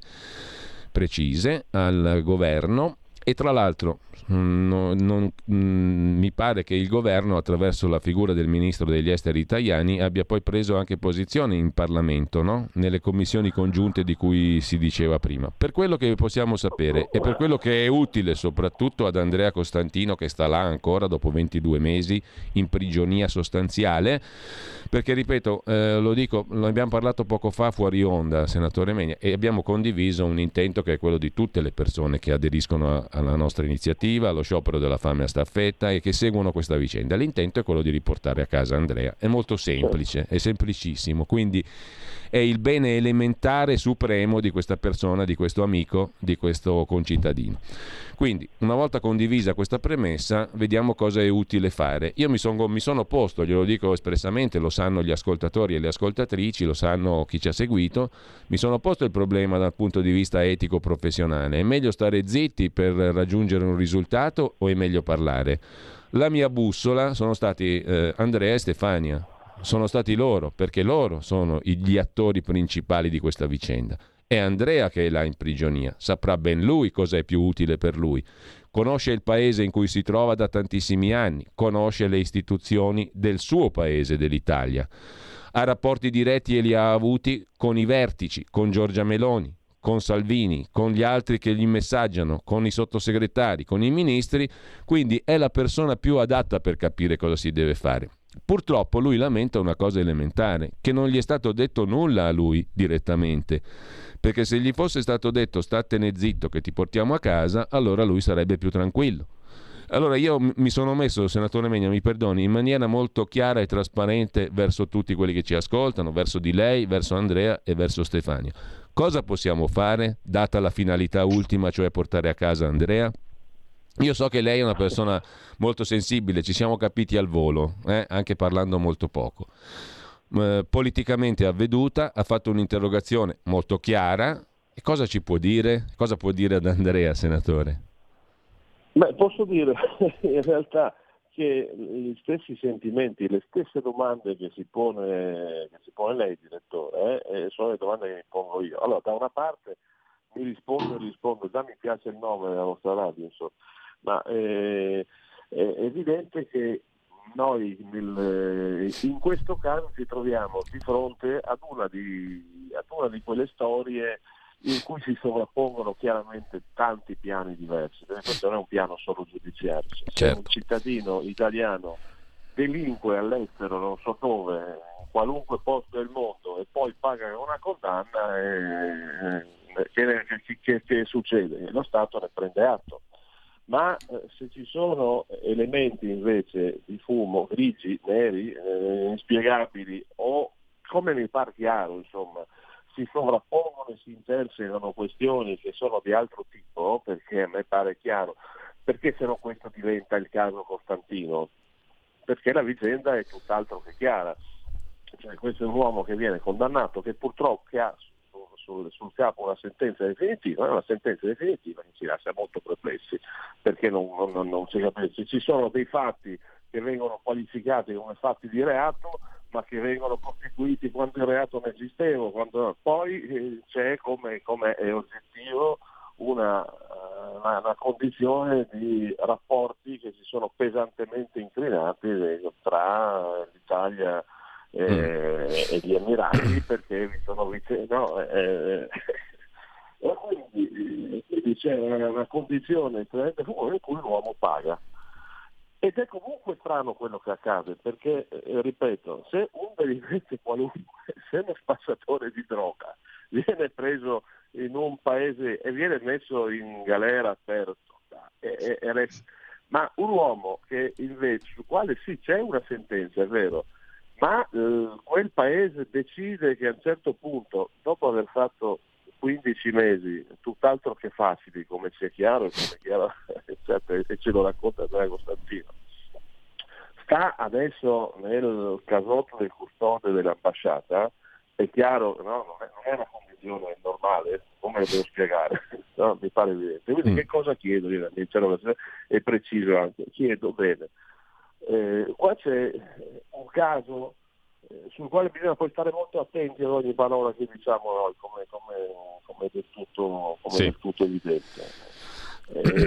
C'è un caso sul quale però noi riteniamo vi siano lesioni di diritti giudiziari umani nei confronti di quest'uomo, che adesso vive in questa condizione di limbo, di purgatorio, chiuso là dentro, perché non è più, grazie a Dio, in un carcere, ma chiuso là, che non si può dimenticare, e a un certo punto dice, ditemi adesso che posso fare, che vive in questa condizione per cui avrebbe diritto di uscire se pagasse una somma che non è in grado di pagare, come sappiamo.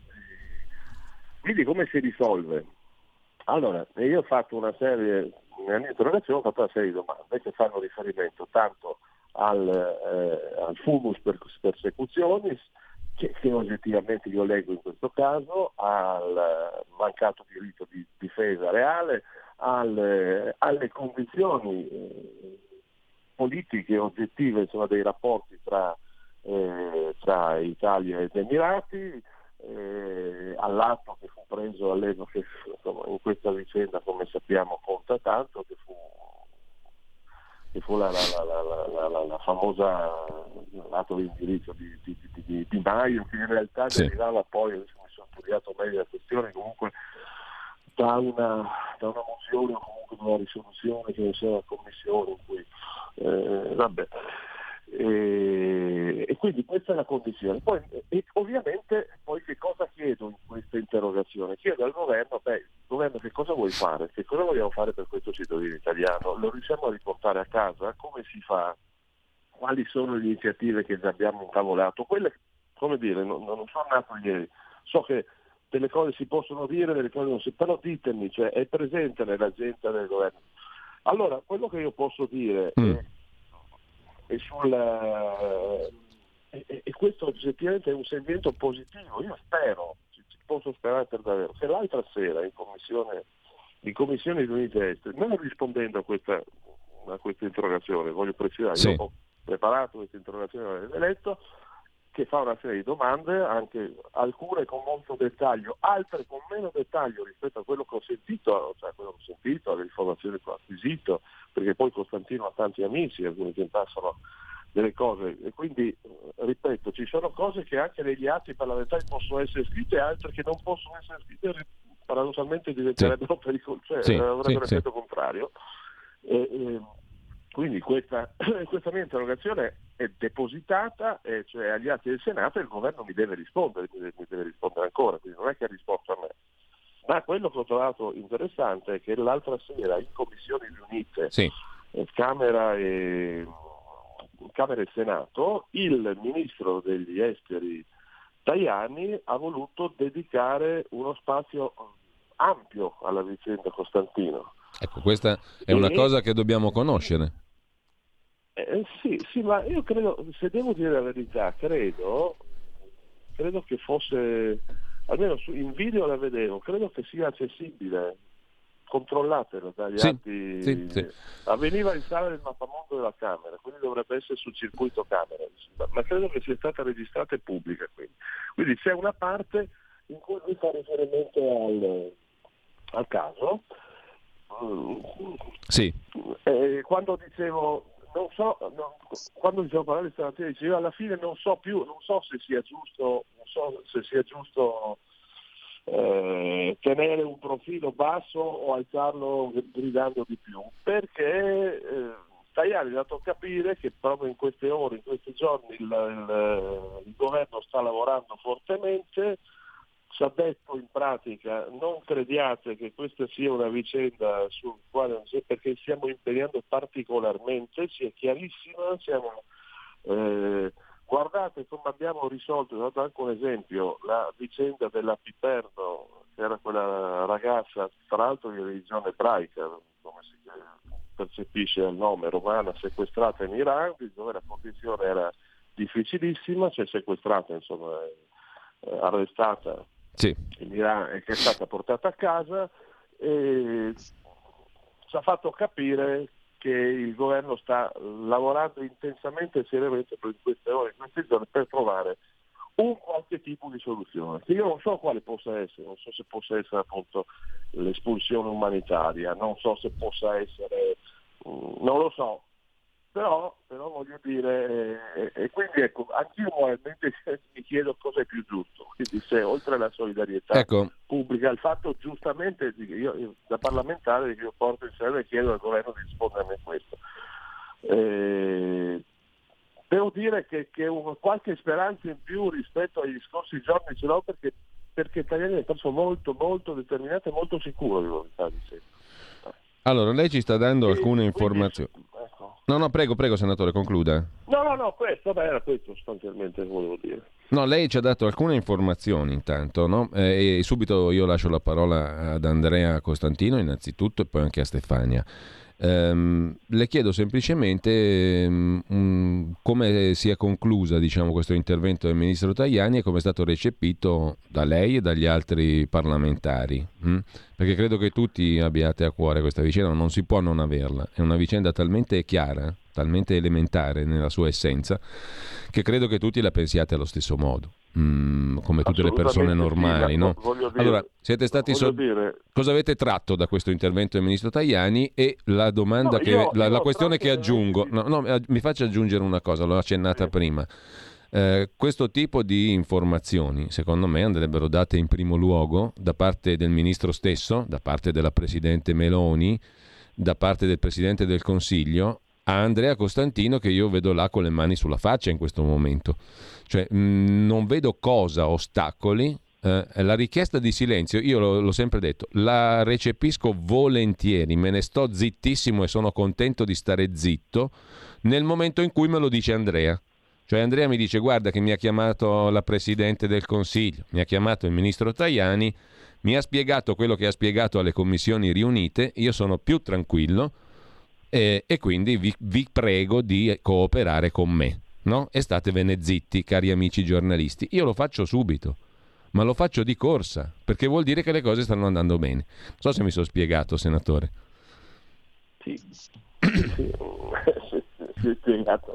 Si è spiegato più che bene, no? Io volevo precisare che l'occasione era l'audizione delle commissioni riunite sulla politica estera del governo, quindi Tajani ha fatto un intervento di 3/4 d'ora, direi, o mezz'ora prima e mezz'ora in replica, comunque, parlando un po' del un po' di tutto, dalla guerra in Ucraina alla questione del Kosovo, alla proiezione italiana sul Mediterraneo, tante cose, e poi si è esplicitamente, volontariamente fermato per alcuni minuti su queste cose.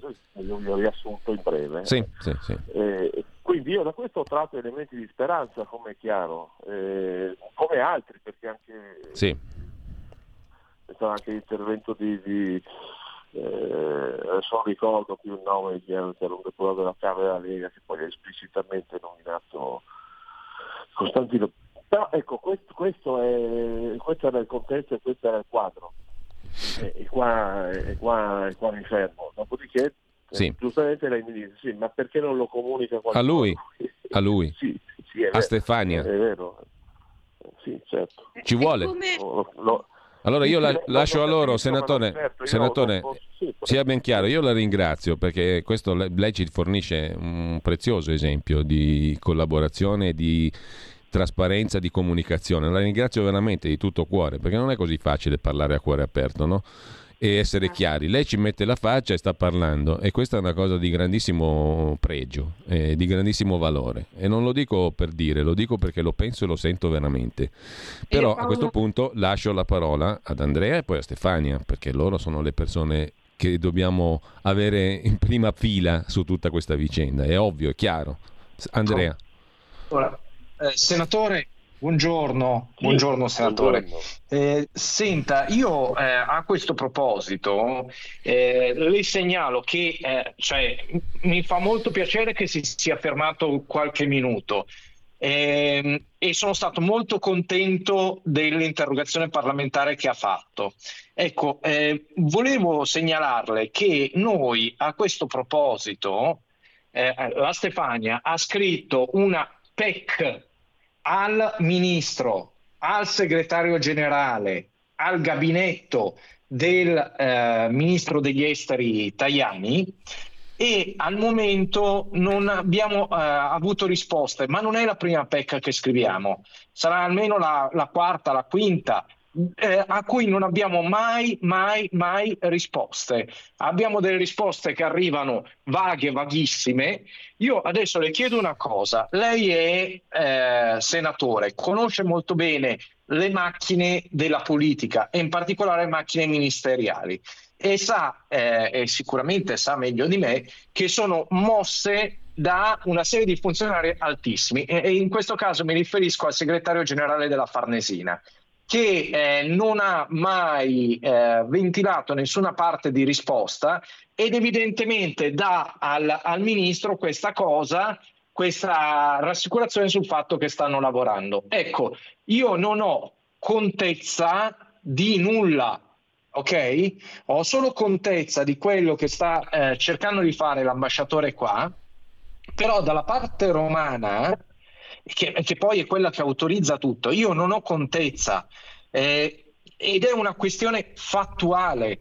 Io oggi sono sicuramente demolito, perché proprio ho un muro di omertà, un muro di gomma, ok? Il fatto che venga da voi e vi dica queste cose, e poi io fattualmente non ho niente sul tavolo, nonostante abbia chiesto per iscritto e sia stato chiesto per iscritto tutta una serie di cose, e mi manda ancora più, mi lascia molto più preoccupato, mi lascia anche molto più ansioso, perché nel momento in cui vedo una comunicazione fatta dal ministro, ok, che sicuramente lui fa una comunicazione perché gli viene emessa dalla macchina della Farnesina, perché escludo che Tajani si metta lì e faccia le cose di sua iniziativa. Gli viene preparata una cosa e dice: guarda, stiamo lavorando, eccetera.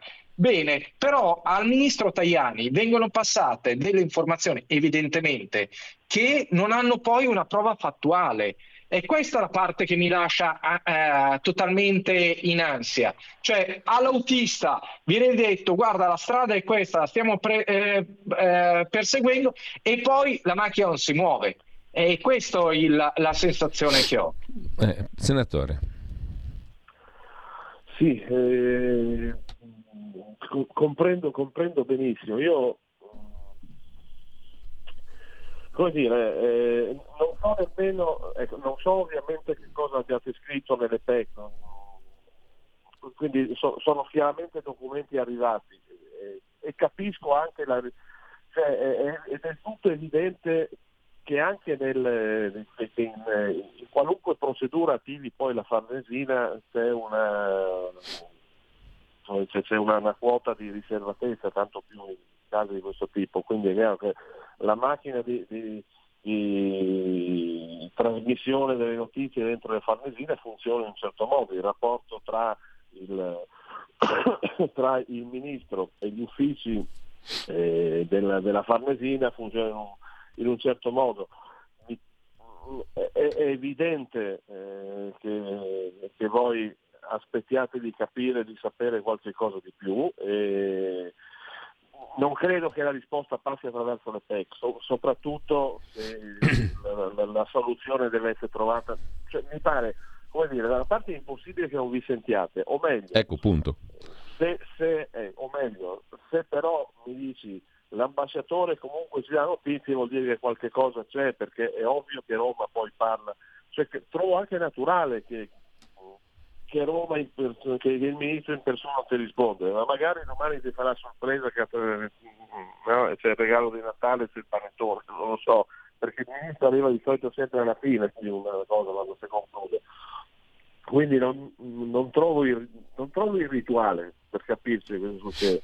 Io capisco che le non risposte, il tempo che passa inutilmente, ci possono convincere del fatto che qua non mi aiuta nessuno. Io ripeto, ho trovato elementi di speranza, cioè ho trovato nell'interlocuzione con Frattini, mi è parso di capire che potremmo essere, mi auguro, vicini alla fine di questa storia, ma davvero non saprei che dire di più. E quando tu mi dici sì, non mi rispondono, ho scritto le PEC, trovo naturale che alla fine che cosa ti risponde poi sulla PEC? Io trovo, cioè, penso che sia invece naturale che o attraverso l'ambasciatore o non so come vi si dica: guardate, stiamo procedendo a questa ipotesi, che non so quale sia, perché possono... Senatore, mi perdoni, due cose, guardi. Io in questi giorni ho proprio annunciato alla radio che avrei iniziato uno sciopero della fame ad oltranza, proprio perché non ho risposte fattuali. Cioè, il discorso che mi viene ventilato, ma in maniera, cioè, in senso verbalmente, ok, ma sì, potrebbe, ma però aspettiamo indicazioni da Roma, cioè, questo è quello che mi viene riportato qua, cioè, nel senso, al momento in cui parliamo io ho una situazione di disagio, perché anche nel momento, ascolti, io le dico due cose: nel momento in cui si insedia il ministro Tajani, si insedia il sabato, la domenica esce un tweet della Farnesina del ministro Tajani che dice: ho avuto una lunga telefonata con la famiglia Piperno. Ok? Non è necessario nella lunga telefonata con la famiglia Piperno dirgli: guarda che come attività stiamo facendo questo, faremo questo, guarda che portiamo questa cosa in questo modo.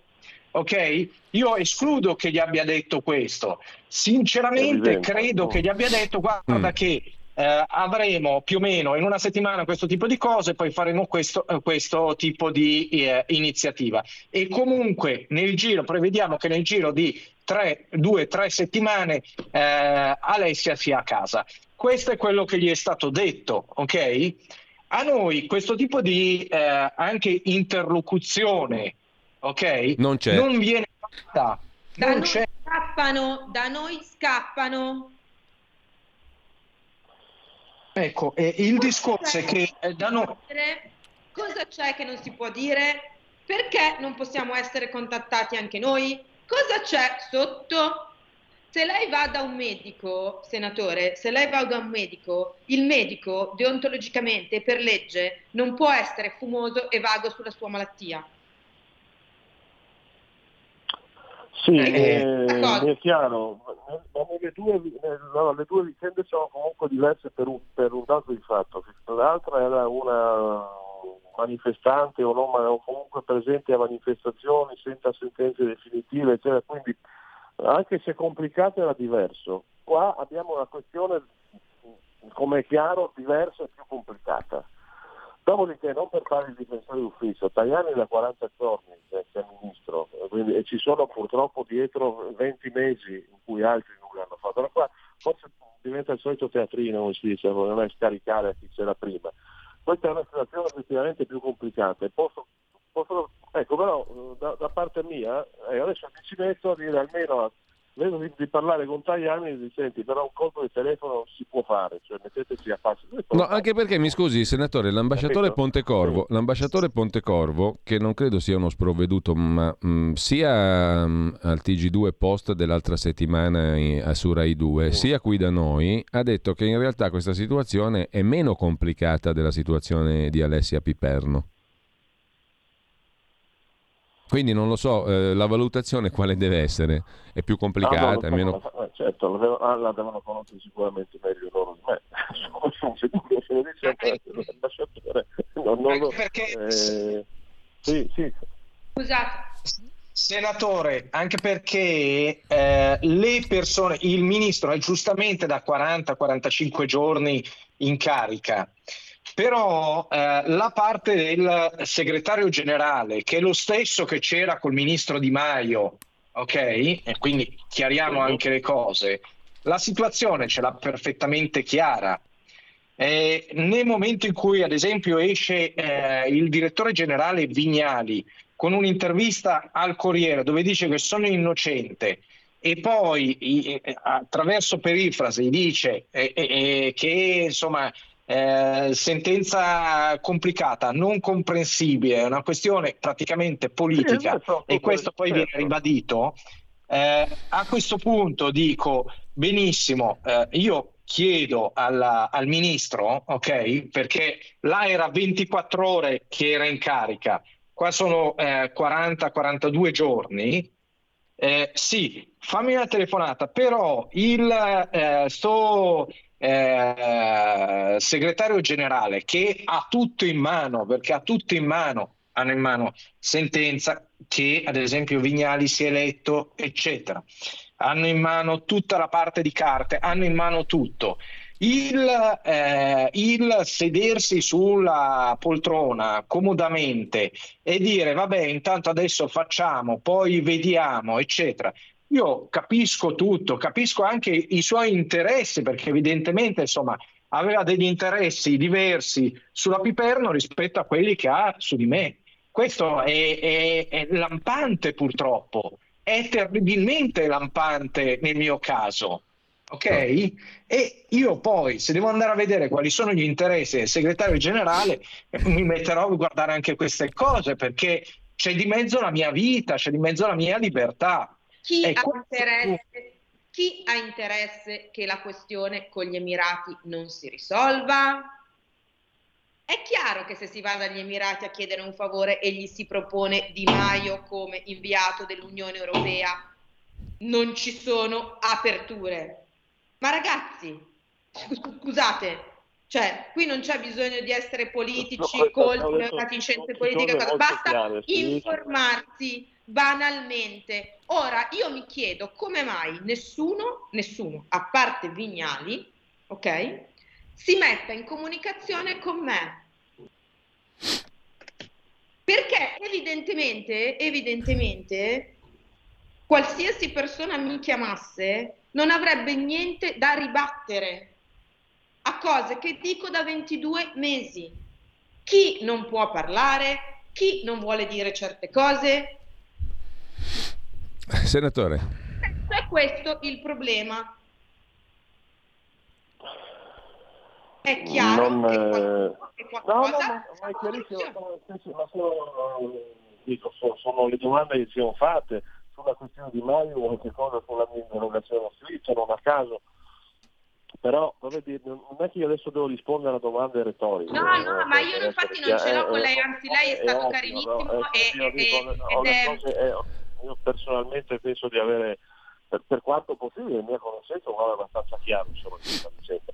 E dico che io voglio arrivare, vorrei per tutti, per voi prima di tutto, per Andrea, insomma, che questa cosa si risolvesse presto e nel modo migliore, il modo in cui Ecco, senatore, mi permetta di intervenire a corredo di quanto dicevano Andrea e Stefania. Lei accennava prima alla possibilità di far presente al ministro Tajani, al quale ho scritto anch'io una PEC, una richiesta di intervista, ma poco conta, non ho ricevuto risposta. Ma non è quello che conta, è relativo. L'importante è che il ministro Tajani possa mettersi in contatto con Andrea, con Stefania, esattamente come ha fatto con la famiglia Piperno, giustamente, perché sennò Andrea ha il legittimo sospetto, e ce l'abbiamo tutti, che esistano cittadini di serie A, come ha detto lui, e cittadini di serie B. È una cosa brutta? Lo è, ma purtroppo il sospetto viene. Quindi lei diceva prima, possiamo fare in modo che ci sia una comunicazione, quindi un'assunzione anche di responsabilità minima, elementare, di fronte a una vita umana, no? A una persona. È una cosa minima. Che il ministro Tajani o la presidente Meloni tirino sul telefono, come hanno fatto, perché non è che stiamo parlando di sconosciuti, loro hanno messaggi intercorsi precedenti, non si capisce il silenzio di adesso, no? Quindi sono tutte persone che già erano in contatto prima, questa è la cosa assurda. Qualcuno è arrivato perfino a chiudere Stefania, a bannare Stefania dalla comunicazione WhatsApp che aveva. Quindi io parlo con una persona per mesi e poi le chiudo il telefono in faccia, allora c'è qualcosa che non va, uno dice, no? Mi sembra elementare. Cos'è che non va? Vogliamo assumerci la responsabilità di fare un gesto. Lei l'ha detto prima, e tra l'altro, ripeto, senatore, lei, io in questo momento la sto veramente apprezzando come cittadino, perché lei è qua e parla, no? E questa è una cosa di fondamentalissimo valore in questa storia, perché troppi muri di silenzio abbiamo visto qua all'opera. Che se ne spacchi uno e che il ministro degli esteri, la presidente del Consiglio facciano un gesto di elementarissima umanità. Parlano con quella persona lì. Fammi dire, Giulio, sì. Chapeau al senatore Megna, certo. Che prima di tutto ha fatto l'interrogazione parlamentare e secondo oggi sta parlando con noi in diretta, sì. E io lo ringrazio perché poi senza, ha anche detto, senza neanche scusami Andrea, senza neanche esserci accordati, e chiudo la parentesi, prego Andrea. No, appunto, e questo secondo me è molto importante, proprio perché insomma, io trovo una persona veramente carina e vicino alle persone, quindi io, guardi, la ringrazio anche senatore Megna, perché mi spiace anche se sentito, insomma, messo in mezzo su questa cosa.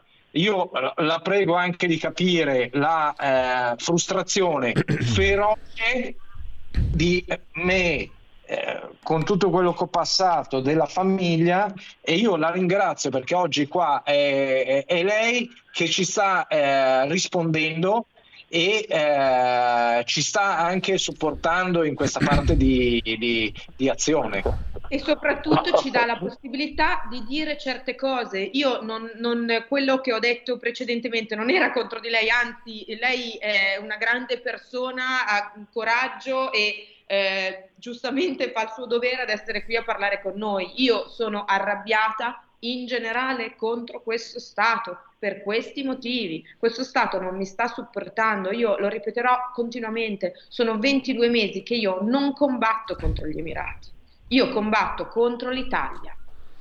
Senatore, questo... No, questo no, non deve dire questo, non volete combattere contro l'Italia. Purtroppo l'Italia è nostra patria, poi una cosa sono fine, non sempre siamo capaci di rappresentarla, l'Italia deve voler comunque bene. E questo è un altro fatto.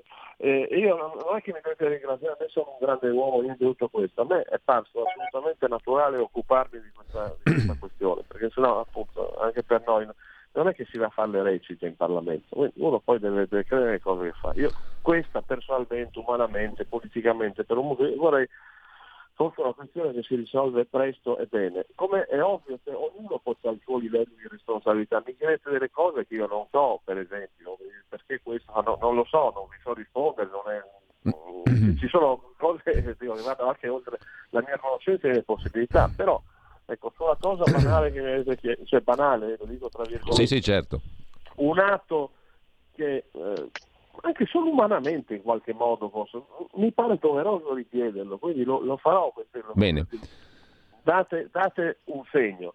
Dopodiché, vi ripeto, era il messaggio che vi ho dato all'inizio, io ho ricevuto la convinzione, non è solo intima, che qualche cosa si stia muovendo, non so come, o se, e anche sul come, se l'ambasciatore, se chi tratta, se chi vi dirà qualcosa di più, non sono, perché non lo so per davvero, quindi non saprei che cosa risolvi, però qualche cosa mi pare di capire si sta muovendo per davvero, e quindi in conclusione io vorrei dare comunque un messaggio di fiducia, di solidarietà, che non sia quella banale che si dà. Allora possiamo anche contare, senatore, perché ho i minuti contati anch'io adesso, però possiamo contare su un suo intervento in questo senso, allora, come ci ha detto, per far sì che il Presidente del Consiglio, il Ministro degli Esteri contattino Andrea e gli dicano come stanno le cose, per quello che si può dire. L'importante è che lo portino a casa, ovviamente.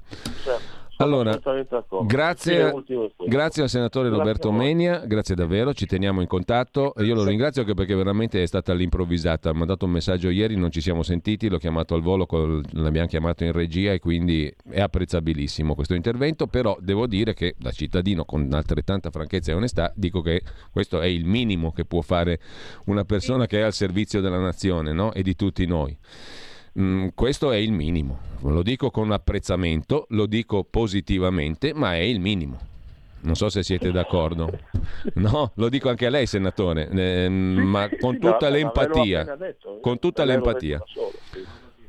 Va bene. Intanto ringrazio Laura da Trieste che ha aderito, a proposito una sua concittadina, senatore, che ha aderito alla nostra iniziativa di sciopero della fame a staffetta. Ci sentiamo presto, grazie al senatore Roberto Menia. Grazie a voi. Grazie a voi. Andrea, Stefania, noi dobbiamo salutarci qua per ragioni di tempo, naturalmente ci risentiamo domani mattina, vi lascio però un commento conclusivo a questa nostra conversazione. Ce ne sono diversi che sono arrivati via WhatsApp, non faccio in tempo a darne conto.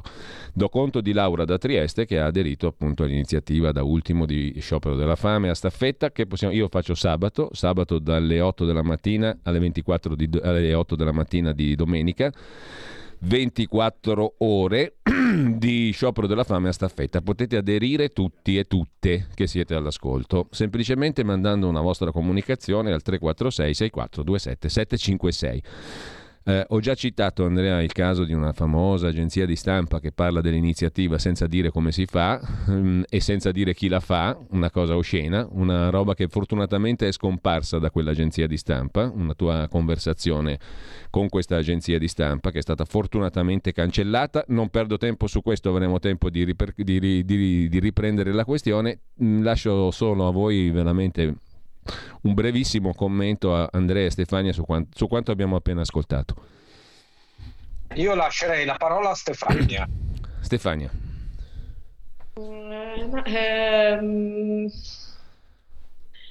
Rimangono sempre aperte le mie domande.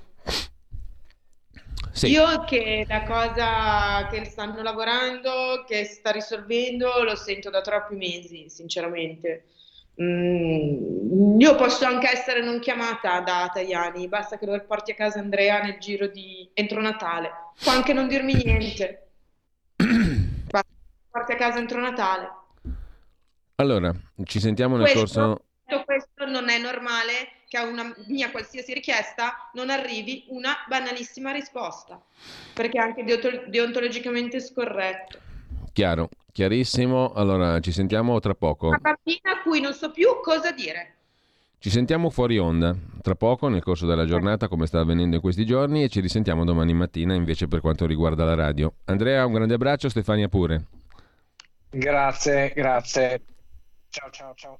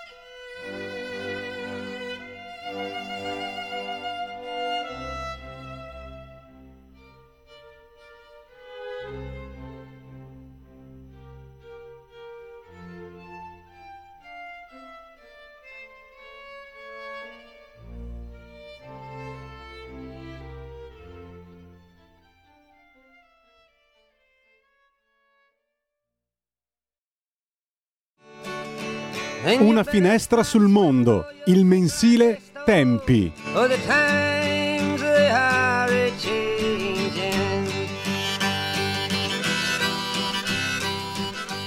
Il mensile Tempi, come fate a leggerlo? Molto semplice, andate su tempi.it. Anche come indirizzo internet è semplicissimo da raggiungere. E abbiamo con noi, come tutti i giovedì alle 9:15 circa, Emanuele Boffi, direttore del mensile Tempi.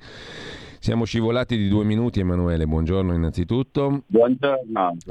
Siamo scivolati perché eravamo in conversazione con Andrea Costantino da Abu Dhabi, una conversazione emotivamente e politicamente molto rilevante, anche pesante per certi versi, con noi il vicepresidente della Commissione Esteri del Senato, Roberto Menia, che ha presentato un'interrogazione sul suo caso. E speriamo che si risolva a breve, perché la vicenda è molto molto pesante, per cui mi scuso con te per questo scivolamento di un paio di minuti.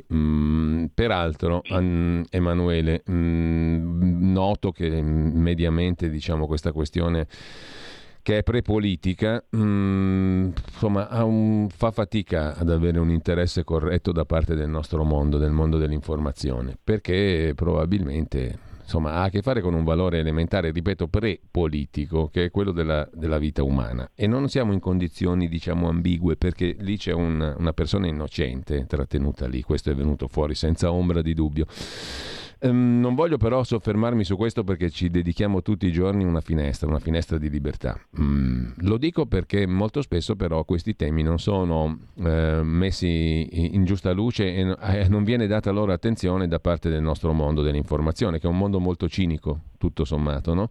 E contro questo cinismo, fammelo dire, serve anche informarsi con testate, con organi di informazione, con siti come il vostro mensile, come il vostro sito, che forniscono un antidoto. Io questo lo dico veramente con cuore aperto, perché vi leggo da molto tempo, perché tutte le mattine nella rassegna stampa il vostro contributo è fondamentale, perché ci fa riflettere, perché ci fa aprire il cuore oltre che la mente, no? Ci fa partecipare alle cose cercando di andarci un po' più a fondo, dal punto di vista umano, dal punto di vista sostanziale. Non è una sviolinata, Emanuele, eh? È una cosa da lettore. Da lettore, in mezzo a tante notizie, sono fin troppe, no? Uno deve cercare di capire l'essenziale, di andare al dunque, di cercare di cogliere la sostanza, che può essere sostanza umana, sostanza politica, sostanza di valori. Per esempio, l'ho fatta un po' lunga, ma vengo all'articolo che apre anche la pagina online di Tempi, che ha tua firma, sulla vicenda di cui tutti parlano, il Qatargate, e tu metti nel titolo una parola, l'anima. Cos'ha a che fare l'anima col Qatargate e l'Europa? Te lo chiedo subito, perché il pezzo è molto bello, interessante, e ci aiuta a riflettere al di fuori delle polemicuzze o polemicacce. Emanuele. Allora, innanzitutto ti ringrazio per i complimenti che contraccambio, e lasciami dire questa cosa, che la parola che hai usato, antidoto, è una parola importante, perché è proprio così. In mezzo, noi siamo super informati, nel senso che anche grazie a internet, a tutti gli strumenti di comunicazione, noi possiamo sapere tutto e di tutto. Però è anche molto vero quello che tu hai detto, e cioè che questo eccesso, se così possiamo dire, con un paradosso di informazione, spesso nasconde a molte notizie, alcune notizie importanti. Tu hai parlato di Costantino, potremmo parlare anche dei tanti cristiani perseguitati in giro per il mondo, di cui sappiamo poco e leggiamo poco. Quindi la parola antidoto è una parola importante, perché ci vuole qualche medicina, diciamo, per far passare il mal di testa di questa informazione, che da un lato ci dice tutto, ma dall'altro nasconde molto. E veniamo alla questione di cui mi chiedevi, allora Qatargate. Allora sì, innanzitutto la prima cosa da dire è che noi siamo una rivista, e siamo sempre stati una rivista molto molto garantista. Garantisti oggi sono quasi tutti, no? In premessa di discorso, ma poi bisogna esserlo anche veramente.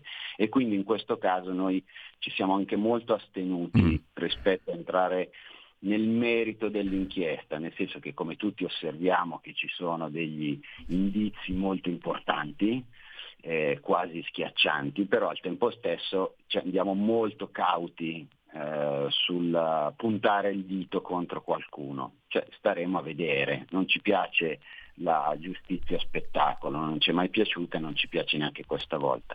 In realtà quello che io ho provato a scrivere è una critica ancora molto più radicale, che va un po' più al fondo della schiuma di spettacolarizzazione che c'è anche su questa vicenda, sì. Cioè su due aspetti. Il primo aspetto è che noi oggi parliamo molto delle persone che sono state dei presunti corrotti, ma nessuno parla del presunto corruttore, cioè chi è il Qatar?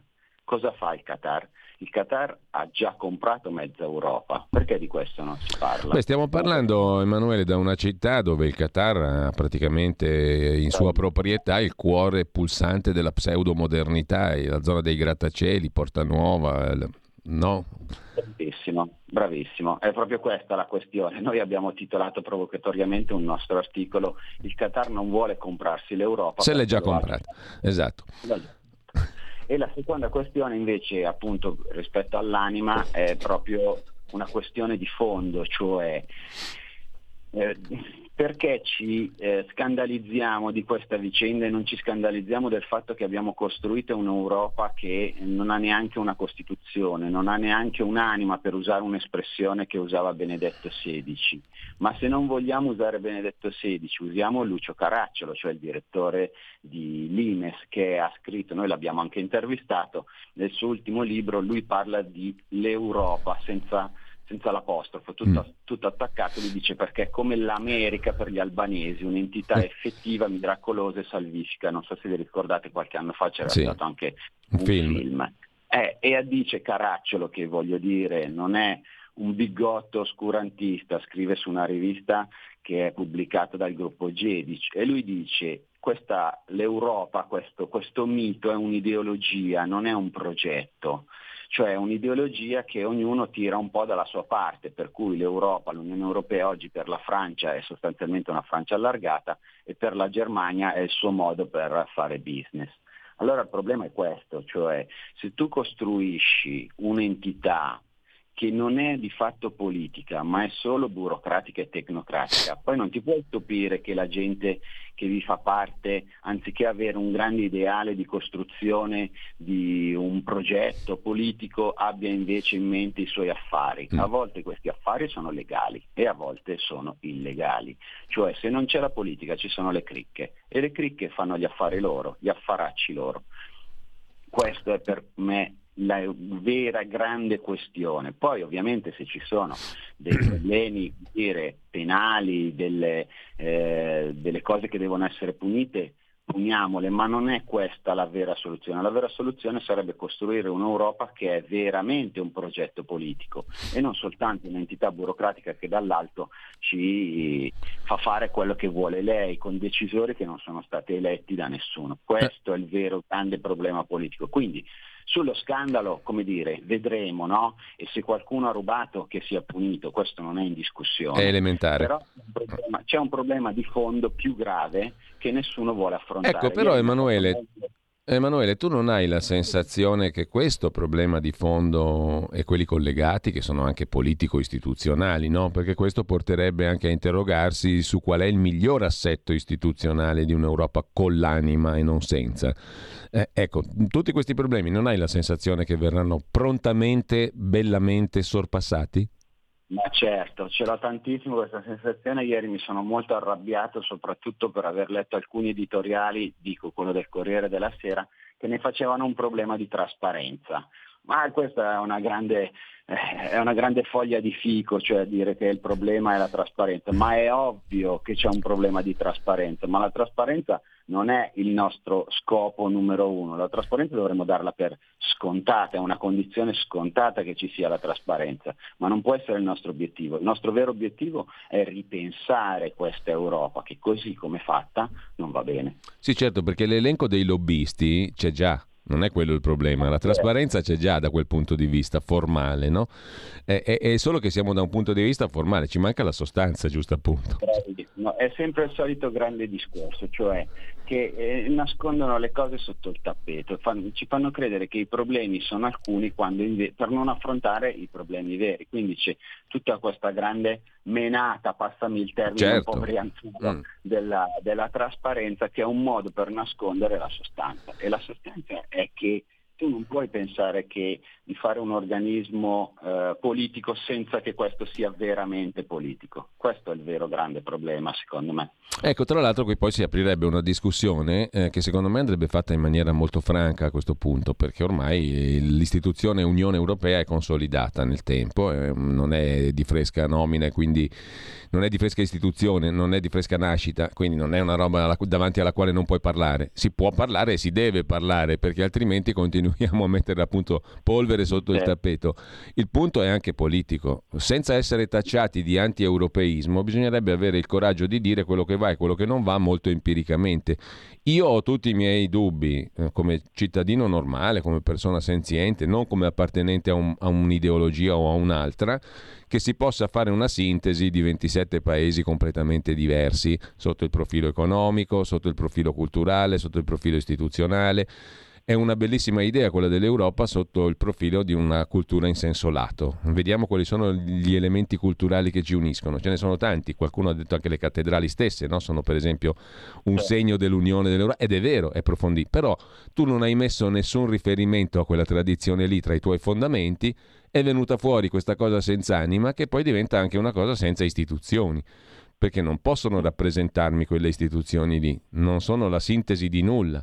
Sono una giusta posizione a tante realtà differenti, e allora forse andrebbe ripensato tutto dalla radice, o no? Esatto, bravissimo, la radice, proprio questa è la parola giusta, cioè quando noi abbiamo fatto l'Europa avevamo davanti a noi due strade.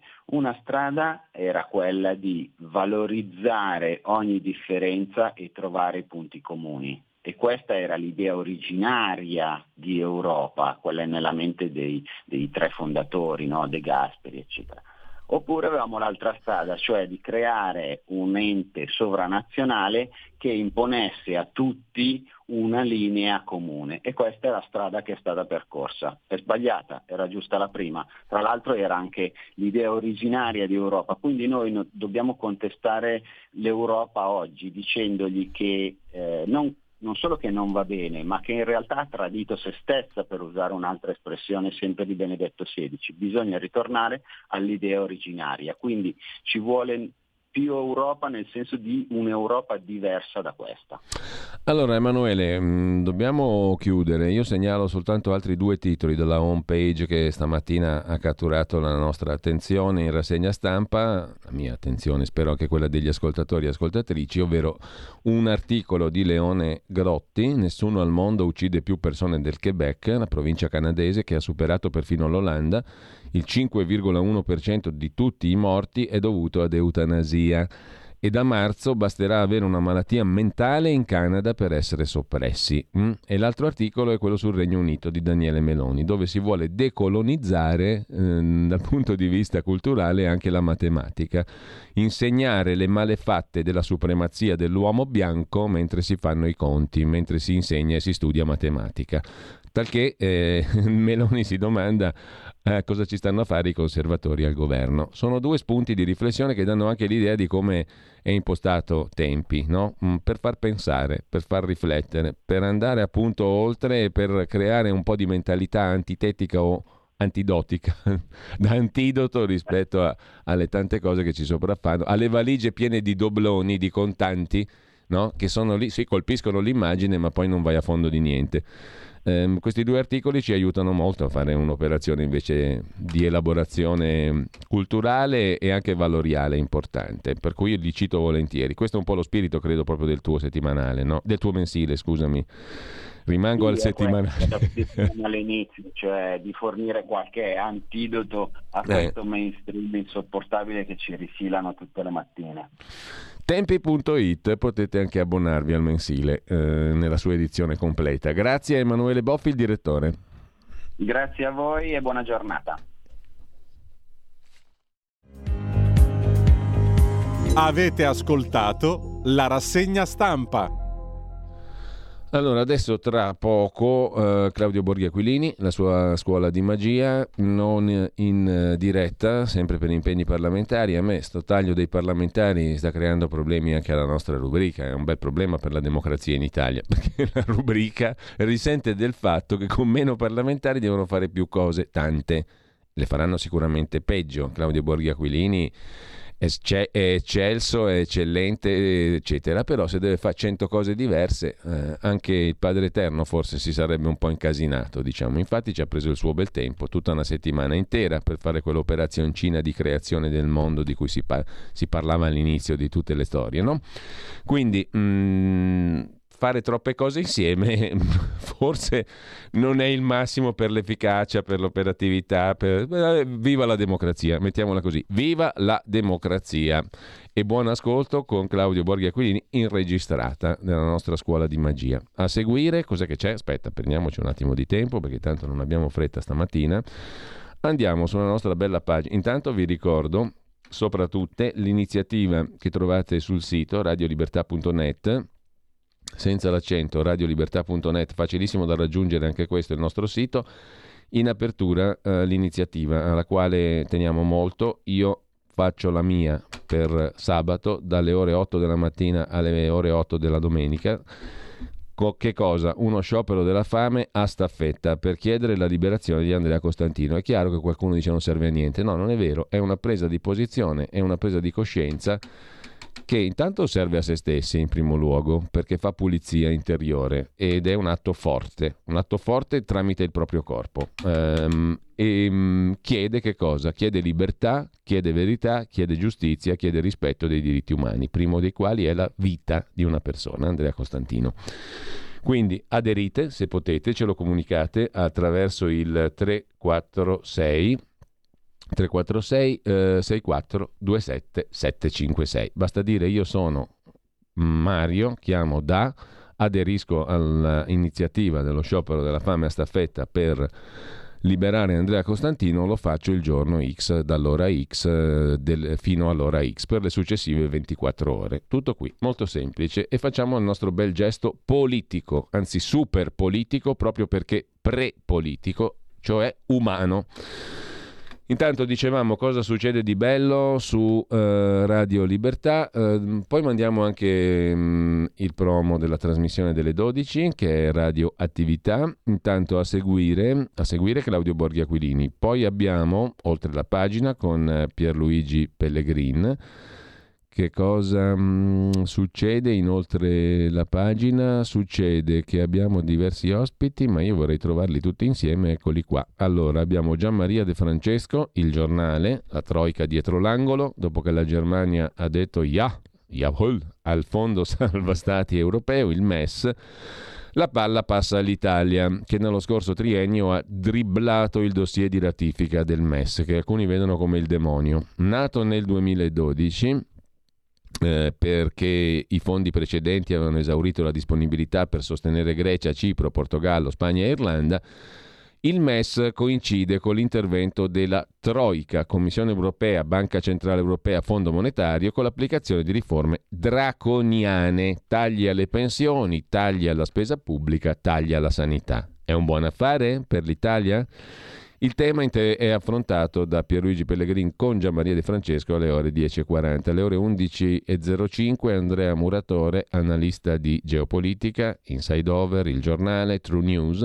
Dopo l'ubriacatura dell'utopia unipolare statunitense, il pianeta si sta risvegliando, percorso da una febbre che ha un nome, guerra. E questi sono solo gli argomenti della mattinata. Tutto il resto lo trovate sulla pagina Facebook di Radio Libertà. Buona mattina, buon ascolto. Adesso vediamo con la redazione di metterci al riparo da alcune cose che sono in atto e decideremo per il meglio. Per il meglio innanzitutto di tutti noi, nostro, vostro.